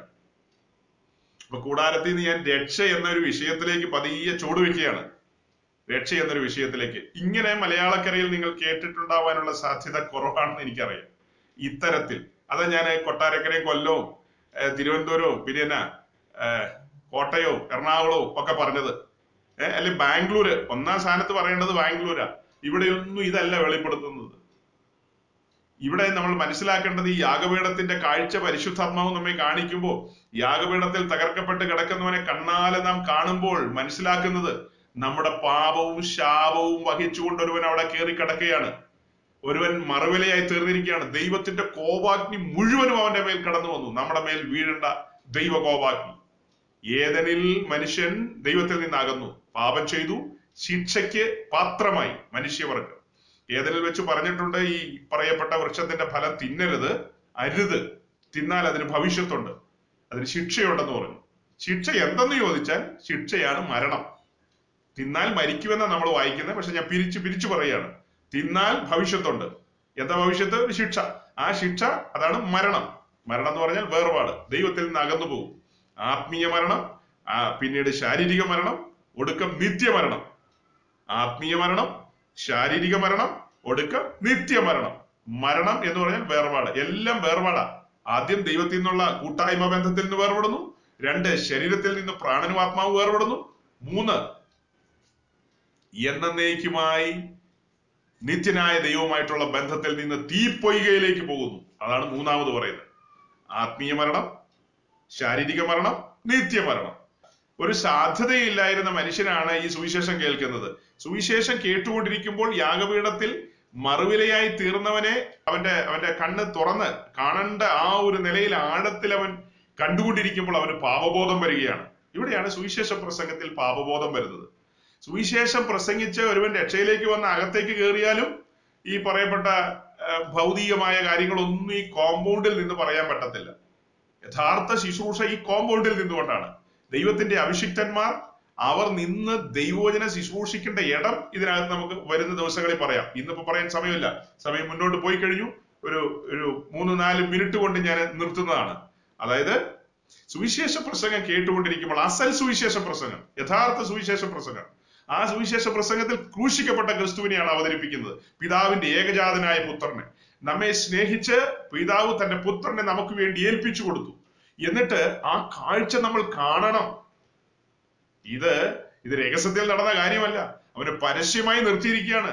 പലസ്തീന്റെ മണ്ണിൽ ഗോൽഗോഥായിൽ അവനെ പരസ്യമായി നിർത്തിയിരിക്കുന്നു. ആ കാഴ്ചയാണ് നമ്മെ പരിശുദ്ധാത്മാവ് വലിച്ചടിപ്പിച്ചു കൊണ്ടുപോയി കാണിക്കുന്നത്. ആ കാഴ്ച കണ്ടുകൊണ്ടിരിക്കുമ്പോൾ നമുക്ക് പാപബോധം വരുന്നു. അങ്ങനെ പാപബോധം വരുന്ന നമ്മൾ രക്ഷകനെ തേടുകയാണ്. അയ്യോ, ഞാൻ അനിഷ്ട മനുഷ്യൻ, എന്നെ ആർ വിടുവിക്കുമെന്നുള്ള നമ്മുടെ ദീനരോധനം പരിശുദ്ധാത്മാവ് നമുക്ക് കാണിച്ചു തരികയാണ്. ദാ രക്ഷകൻ, നാം അവനിൽ ആശ്രയിക്കുന്നു. യേശുക്രിസ്തുവിന്റെ രക്തത്തിൽ നാം ആശ്രയിക്കുന്നു. ആ രക്തം നമ്മെ വീണ്ടെടുക്കുന്നു, ആ രക്തം നമ്മെ ശുദ്ധീകരിക്കുന്നു. ഓർക്കണം, ആ രക്തം നമ്മെ ശുദ്ധീകരിക്കുന്നു, ആ രക്തം നമ്മെ വീണ്ടെടുക്കുന്നു, ആ രക്തം നമുക്ക് വേണ്ടി സ്വർഗീയ കൃപാസനത്തിൽ തളിക്കപ്പെടുന്നു. നമ്മുടെ വീണ്ടെടുപ്പിന്റെ പ്രക്രിയ അവിടെ സംഭവിക്കുകയാണ്. ആ സെക്കൻഡിൽ തന്നെ ആ സെക്കൻഡിൽ തൽക്ഷണം തന്നെ നമ്മുടെ പേര് ജീവപുസ്തകത്തിലേക്ക് വരുന്നു. നാം ഇപ്പോൾ ഒരു ദൈവ പൈതലായി ദൈവ കുടുംബത്തിലേക്ക് കാലുവെച്ചു. നാം ഇപ്പോൾ പ്രാകാര മറശീല കടന്ന്, വാതിൽ കടന്ന് ദൈവരാജ്യത്തിന്റെ കോമ്പൗണ്ടിലേക്ക് കടന്നു. യാഗപീഠത്തോട് അടുത്ത് നിന്ന് ക്രൂശിക്കപ്പെട്ടവനായ ക്രിസ്തുവിനെ നാം കാണുകയാണ്. യഥാർത്ഥ സഭയിൽ യാഗപീഠം വേണം. അക്ഷരിക യാഗപീഠമല്ല, അതൊരു ആത്മീയമായ സ്ട്രക്ചറാണ്. എബ്രായർ പതിമൂന്നിൽ ആ ആത്മീയമായ യാഗപീഠത്തെ കുറിച്ച് സൂചിപ്പിക്കുന്നുണ്ട്. അപ്പം സമാഗമന കൂടാരത്തിന് മുൻപിൽ ഒരു യാഗപീഠമുണ്ട്, യെരുശലേം ദൈവാലയത്തിന് മുൻപിൽ ഒരു യാഗപീഠമുണ്ട്, സഭയാം കൂടാരത്തിൽ ഒരു യാഗപീഠമുണ്ട്. സഭയാം കൂടാരം നിവൃത്തിയത് മാളിക മുറിയിൽ. നിവർത്തിക്കഴിഞ്ഞ് ആദ്യം ജനം കാണുന്നത്, കൂടാരത്തിക്ക് ആദ്യം കാണുന്നത് വിളക്കൊന്നും അല്ല കേട്ടോ, യാഗപീഠം. നിവർത്തിക്കഴിഞ്ഞിട്ട് പത്രോസിന്റെ പ്രസംഗം നോക്കിയാൽ മതി, യാഗപീഠം കണ്ണിന്റെ മുമ്പിൽ വരച്ചു വെക്കുകയാണ്. പത്രോസിന്റെ പ്രസംഗത്തിൽ നിങ്ങൾ ക്രൂശിച്ചു കൊന്ന ക്രിസ്തുവിന്റെ ക്രൂശുമരണമാണ് രണ്ടാം സങ്കീർത്തനമൊക്കെ എടുത്ത് ദാവീദിനെ കോട്ട് ചെയ്ത് യേശുവിന്റെ ബലിമരണത്തിന്റെ ആഴമാണ് അവിടെ വെളിപ്പെടുത്തിയത്. പാതാളത്തിന് അവനെ പിടിച്ചു വെക്കാൻ കഴിയില്ലെന്നൊക്കെ ഒരു ലൈനേ ഉള്ളൂ. അതിന്റെ ആഴം അറിയണമെങ്കിൽ സങ്കീർത്തനം മുഴുവനും പരതണം. അങ്ങനെ അതെല്ലാം വെച്ചിട്ട് പത്രോസിന്റെ പ്രസംഗം യാഗപീഠത്തെയാണ് ഉയർത്തിയത്, ക്രൂശിക്കപ്പെട്ടവനായി ക്രിസ്തുവിനെയാണ് ഉയർത്തിയത്. വീണ്ടെടുപ്പ് വീണ്ടെടുപ്പ് വരച്ചു വെച്ചു കൊടുത്തു. കാലങ്ങൾക്ക് ശേഷം മുൻപോട്ട് പോകുമ്പോൾ അടുത്തടുത്ത അധ്യായത്തിലേക്ക് വരുമ്പോൾ സ്തേഫാനോസിന്റെ പ്രസംഗത്തിൽ യാഗപീഠത്തെ ഉയർത്തുന്നു, ഫിലിപ്പോസ് ശമരിയിൽ യാഗപീഠത്തെ ഉയർത്തുന്നു, പൗലോസ് ലുസ്രയുടെ മണ്ണിൽ പൗലോസ് സഞ്ചരിച്ച സകല വഴികളിലും യാഗപീഠത്തെ ഉയർത്തുന്നു. അപ്പോസ്തലന്മാർ സഞ്ചരിച്ച വഴികളിലൂടെ എല്ലാം തങ്ങളാകുന്ന കൂടാരങ്ങളിൽ യാഗപീഠമുണ്ട്, ക്രൂശിക്കപ്പെട്ടവനായ ക്രിസ്തുവുണ്ട്, ക്രൂശിന്റെ വചനമുണ്ട്, ക്രൂശിന്റെ ഉപദേശമുണ്ട്, ക്രൂശിന്റെ മാർഗം അവർ വെളിപ്പെടുത്തുകയാണ്. സഞ്ചരിച്ച വഴികളിലെല്ലാം അവരെല്ലാം മൊബൈൽ ടെമ്പിളുകളായിരുന്നു സഞ്ചരിക്കുന്ന കൂടാരങ്ങൾ. അത്യുന്നതന്റെ നിവാസമായി അപ്പോസ്തലന്മാർ ലോകം മുഴുവൻ സഞ്ചരിച്ചു. അവർ അവർക്ക് അനുവദിച്ച ലോകം, ആ കാലഘട്ടത്തിൽ സഞ്ചരിക്കാവുന്ന ലോകങ്ങളിൽ അവർ സഞ്ചരിച്ച് സുവിശേഷം അറിയിച്ചു. യേശു എങ്ങനെ ഇവിടെ നടന്നോ, യേശു നടന്നത് നന്മ ചെയ്തും രോഗികളെ സൗഖ്യമാക്കി ഭൂതങ്ങളെ പുറത്താക്കിയും സുവിശേഷം അറിയിച്ചു. യേശു നടന്നതുപോലെ അവന്റെ അപ്പോസ്തലന്മാർ അതുപോലെ കൂടാരങ്ങളിൽ സഞ്ചരിക്കുകയാണ്. ആ കൂടാരത്തിന്റെ നിലയാണ് ഗുരുന്തലേഖനത്തിൽ വായിച്ചത്, ഏർ ഞങ്ങൾ ലോകത്തിന്റെ ചവറ് പോലെയും സകലത്തിന്റെ അഴുക്കായും എന്ന് പറഞ്ഞാൽ അഴുക്കാന്നല്ല, ലോകക്കാരങ്ങനെയാ കാണുന്നത്. പക്ഷെ അതിൽ നിന്ന് വെളിപ്പെടുന്നത് ദൈവശക്തിയാണ്, ക്രൂശിന്റെ ശക്തി. ക്രൂശിന്റെ ശക്തിയുടെ പ്രാധാന്യം മനസ്സിലാക്കണം. അപ്പോസ്തലന്മാരെല്ലാം തങ്ങളെ തന്നെ യാഗപീഠത്തിന്റെ കൊമ്പുകളിലേക്ക്, യാഗപീഠത്തിന്റെ പൂർണ്ണത ഞാൻ പറഞ്ഞില്ല, യാഗപീഠത്തിന്റെ നാല് സൈഡിൽ പ്രൊജക്ട് ചെയ്ത് നിൽക്കുന്ന അതിന് ഹോൺസ് എന്ന് പറയും, കൊമ്പുകൾ. യാഗമൃഗത്തെ യാഗമർപ്പിക്കാൻ കൊണ്ടുവരുമ്പോൾ മൃഗത്തെ കെട്ടിയിരിക്കുന്ന കയറ് യാഗപീഠത്തോട് ചേർത്ത് അതിങ്ങനെ കുറുക്കി കെട്ടുക എന്ന് പറയും. നമ്മൾ പറയില്ലേ, അത് ചേർത്ത് വെച്ച്, അതായത് ഈ ആട് അനങ്ങാതെ, മൃഗം അനങ്ങാതെ ചേർത്ത് നിർത്തി കെട്ടും, എന്നിട്ടാണ് യാഗം അർപ്പിക്കുന്നത്.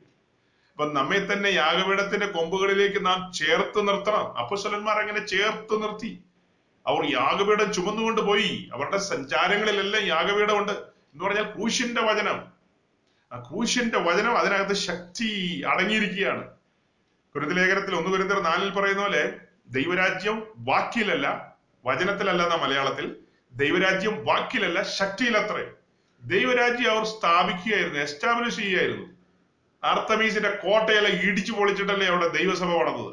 ചെല്ലുന്ന സ്ഥലങ്ങളിലെല്ലാം, കൊരിന്തിലാകട്ടെ സകല സ്ഥലങ്ങളിലും അവർ യാഗപീഠവുമായി സഞ്ചരിച്ചു.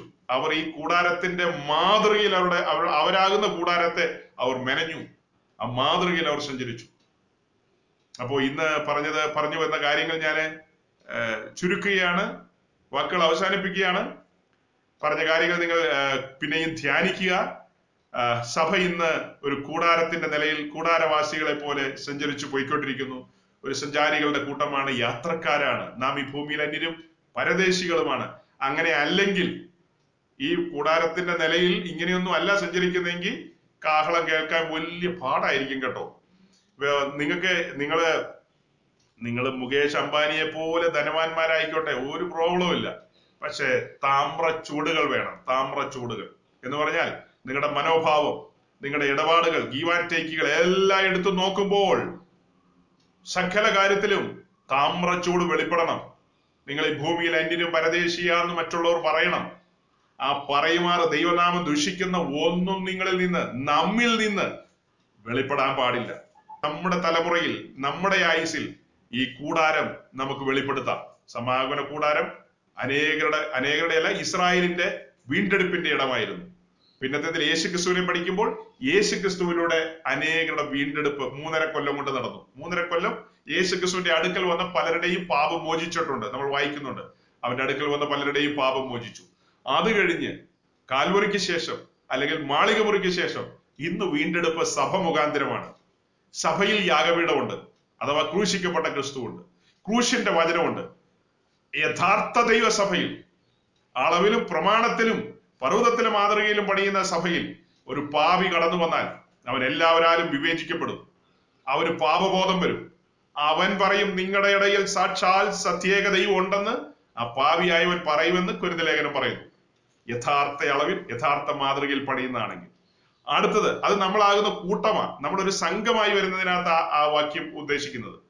ഇനി വ്യക്തിപരമായിട്ട് നാം ഓരോരുത്തരും, നിങ്ങൾ ഓരോരുത്തരും ജോലി ചെയ്യുന്ന ഹോസ്പിറ്റൽ, നിങ്ങൾ പലരും ഹോസ്പിറ്റലിൽ ജോലി ചെയ്യുന്നു, പല ഓഫീസുകളിൽ ജോലി ചെയ്യുന്നു, നിങ്ങൾ കർഷകരായിരിക്കാം, കൃഷിക്കാരായിരിക്കാം, അല്ലെങ്കിൽ മറ്റെന്തെങ്കിലും എന്ത് ജോലിയാകട്ടെ, നിങ്ങൾ ആയിരിക്കുന്ന സ്ഥലങ്ങളിൽ സ്വർഗത്തിലെ ദൈവം നിങ്ങളെ ഒരു മൊബൈൽ മൊബൈൽ ടെമ്പിളായിട്ട് സഞ്ചരിക്കുന്ന കൂടാരങ്ങളായിട്ട് അയക്കുകയാണ്. ഈ കൂടാരങ്ങളിൽ നിശ്ചയമായും യാഗപീഠം വേണം.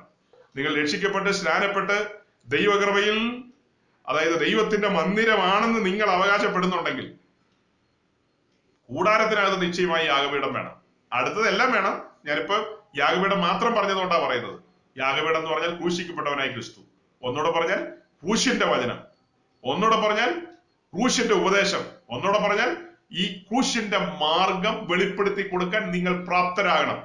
കാലം നോക്കിയാൽ, അതായത് ഇനി ഒന്നും പറഞ്ഞില്ലെങ്കിലും വേണ്ടില്ല, നമ്മൾ കണ്ടിട്ടില്ലേ മൊബൈൽ എ ടി എം കൗണ്ടറുകൾ, വാഹനത്തിൽ വാനിനകത്ത് ലോറിക്കകത്ത് മൊബൈൽ എ ടി എം കൗണ്ടറുകൾ വലിയ തിരക്കുള്ള സ്ഥലത്തേക്ക് ആ വണ്ടി ഇങ്ങനെ ചലിച്ച് വന്ന് നിൽക്കും.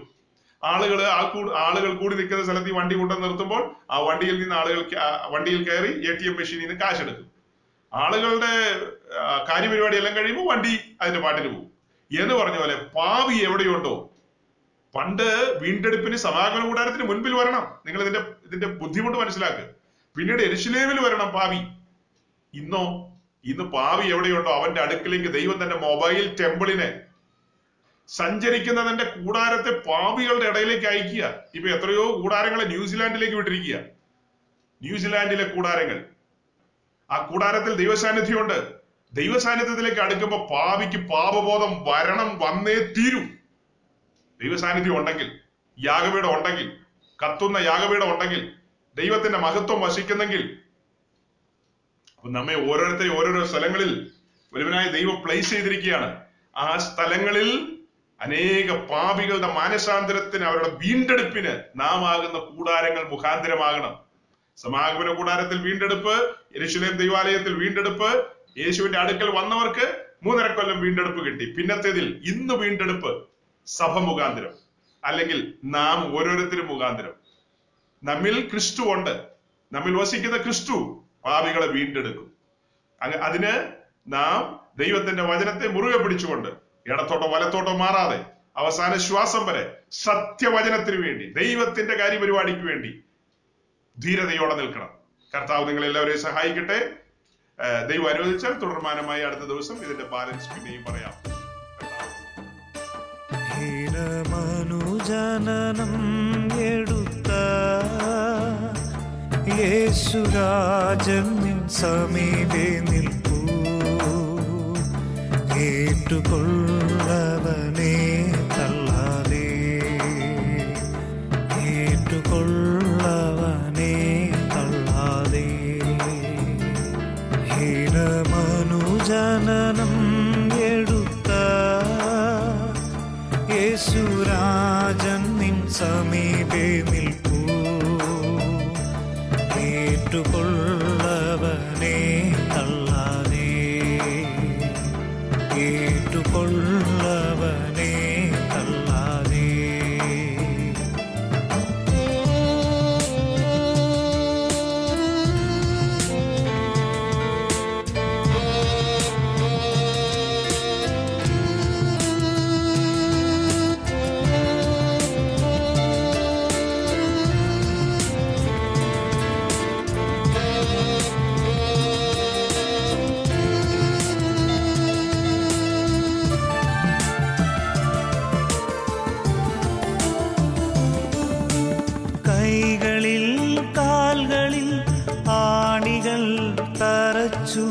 മുൾമുടി ചൂടിത്താൻ പൊൻശിരസതിന്മേ നിന്ദയും ദൂഷിയും പീഡയും സഹിച്ചു.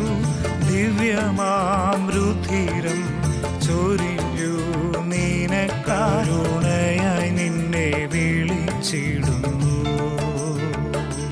കരുണയായി നിന്നെ വിളിച്ചിടുന്നു. ജനനം എടുത്ത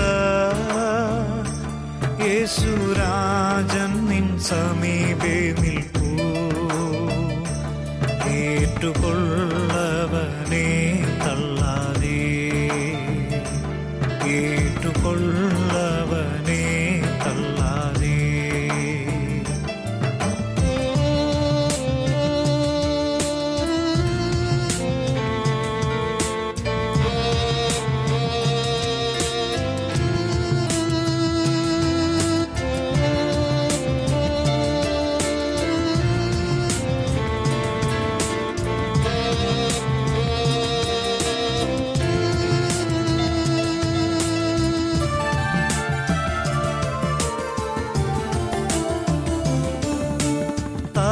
ചായിക്കുവാൻ സ്ഥലവുമില്ലാതെ, ദാഹം തീർക്കുവാൻ ജലവുമില്ലാതെ, ആശ്വാസം പരവാൻ ആരും തൻ ഇല്ലാതെ, ആരുമാ രക്ഷകൻ നിനക്കായി മരിച്ചു. പാടുകൾ നിൻ രക്ഷയ്ക്ക്, ആ പാടുകൾ നിൻ രക്ഷയ്ക്ക്. ഹീനമനുജനനം എടുത്ത യേശുരാ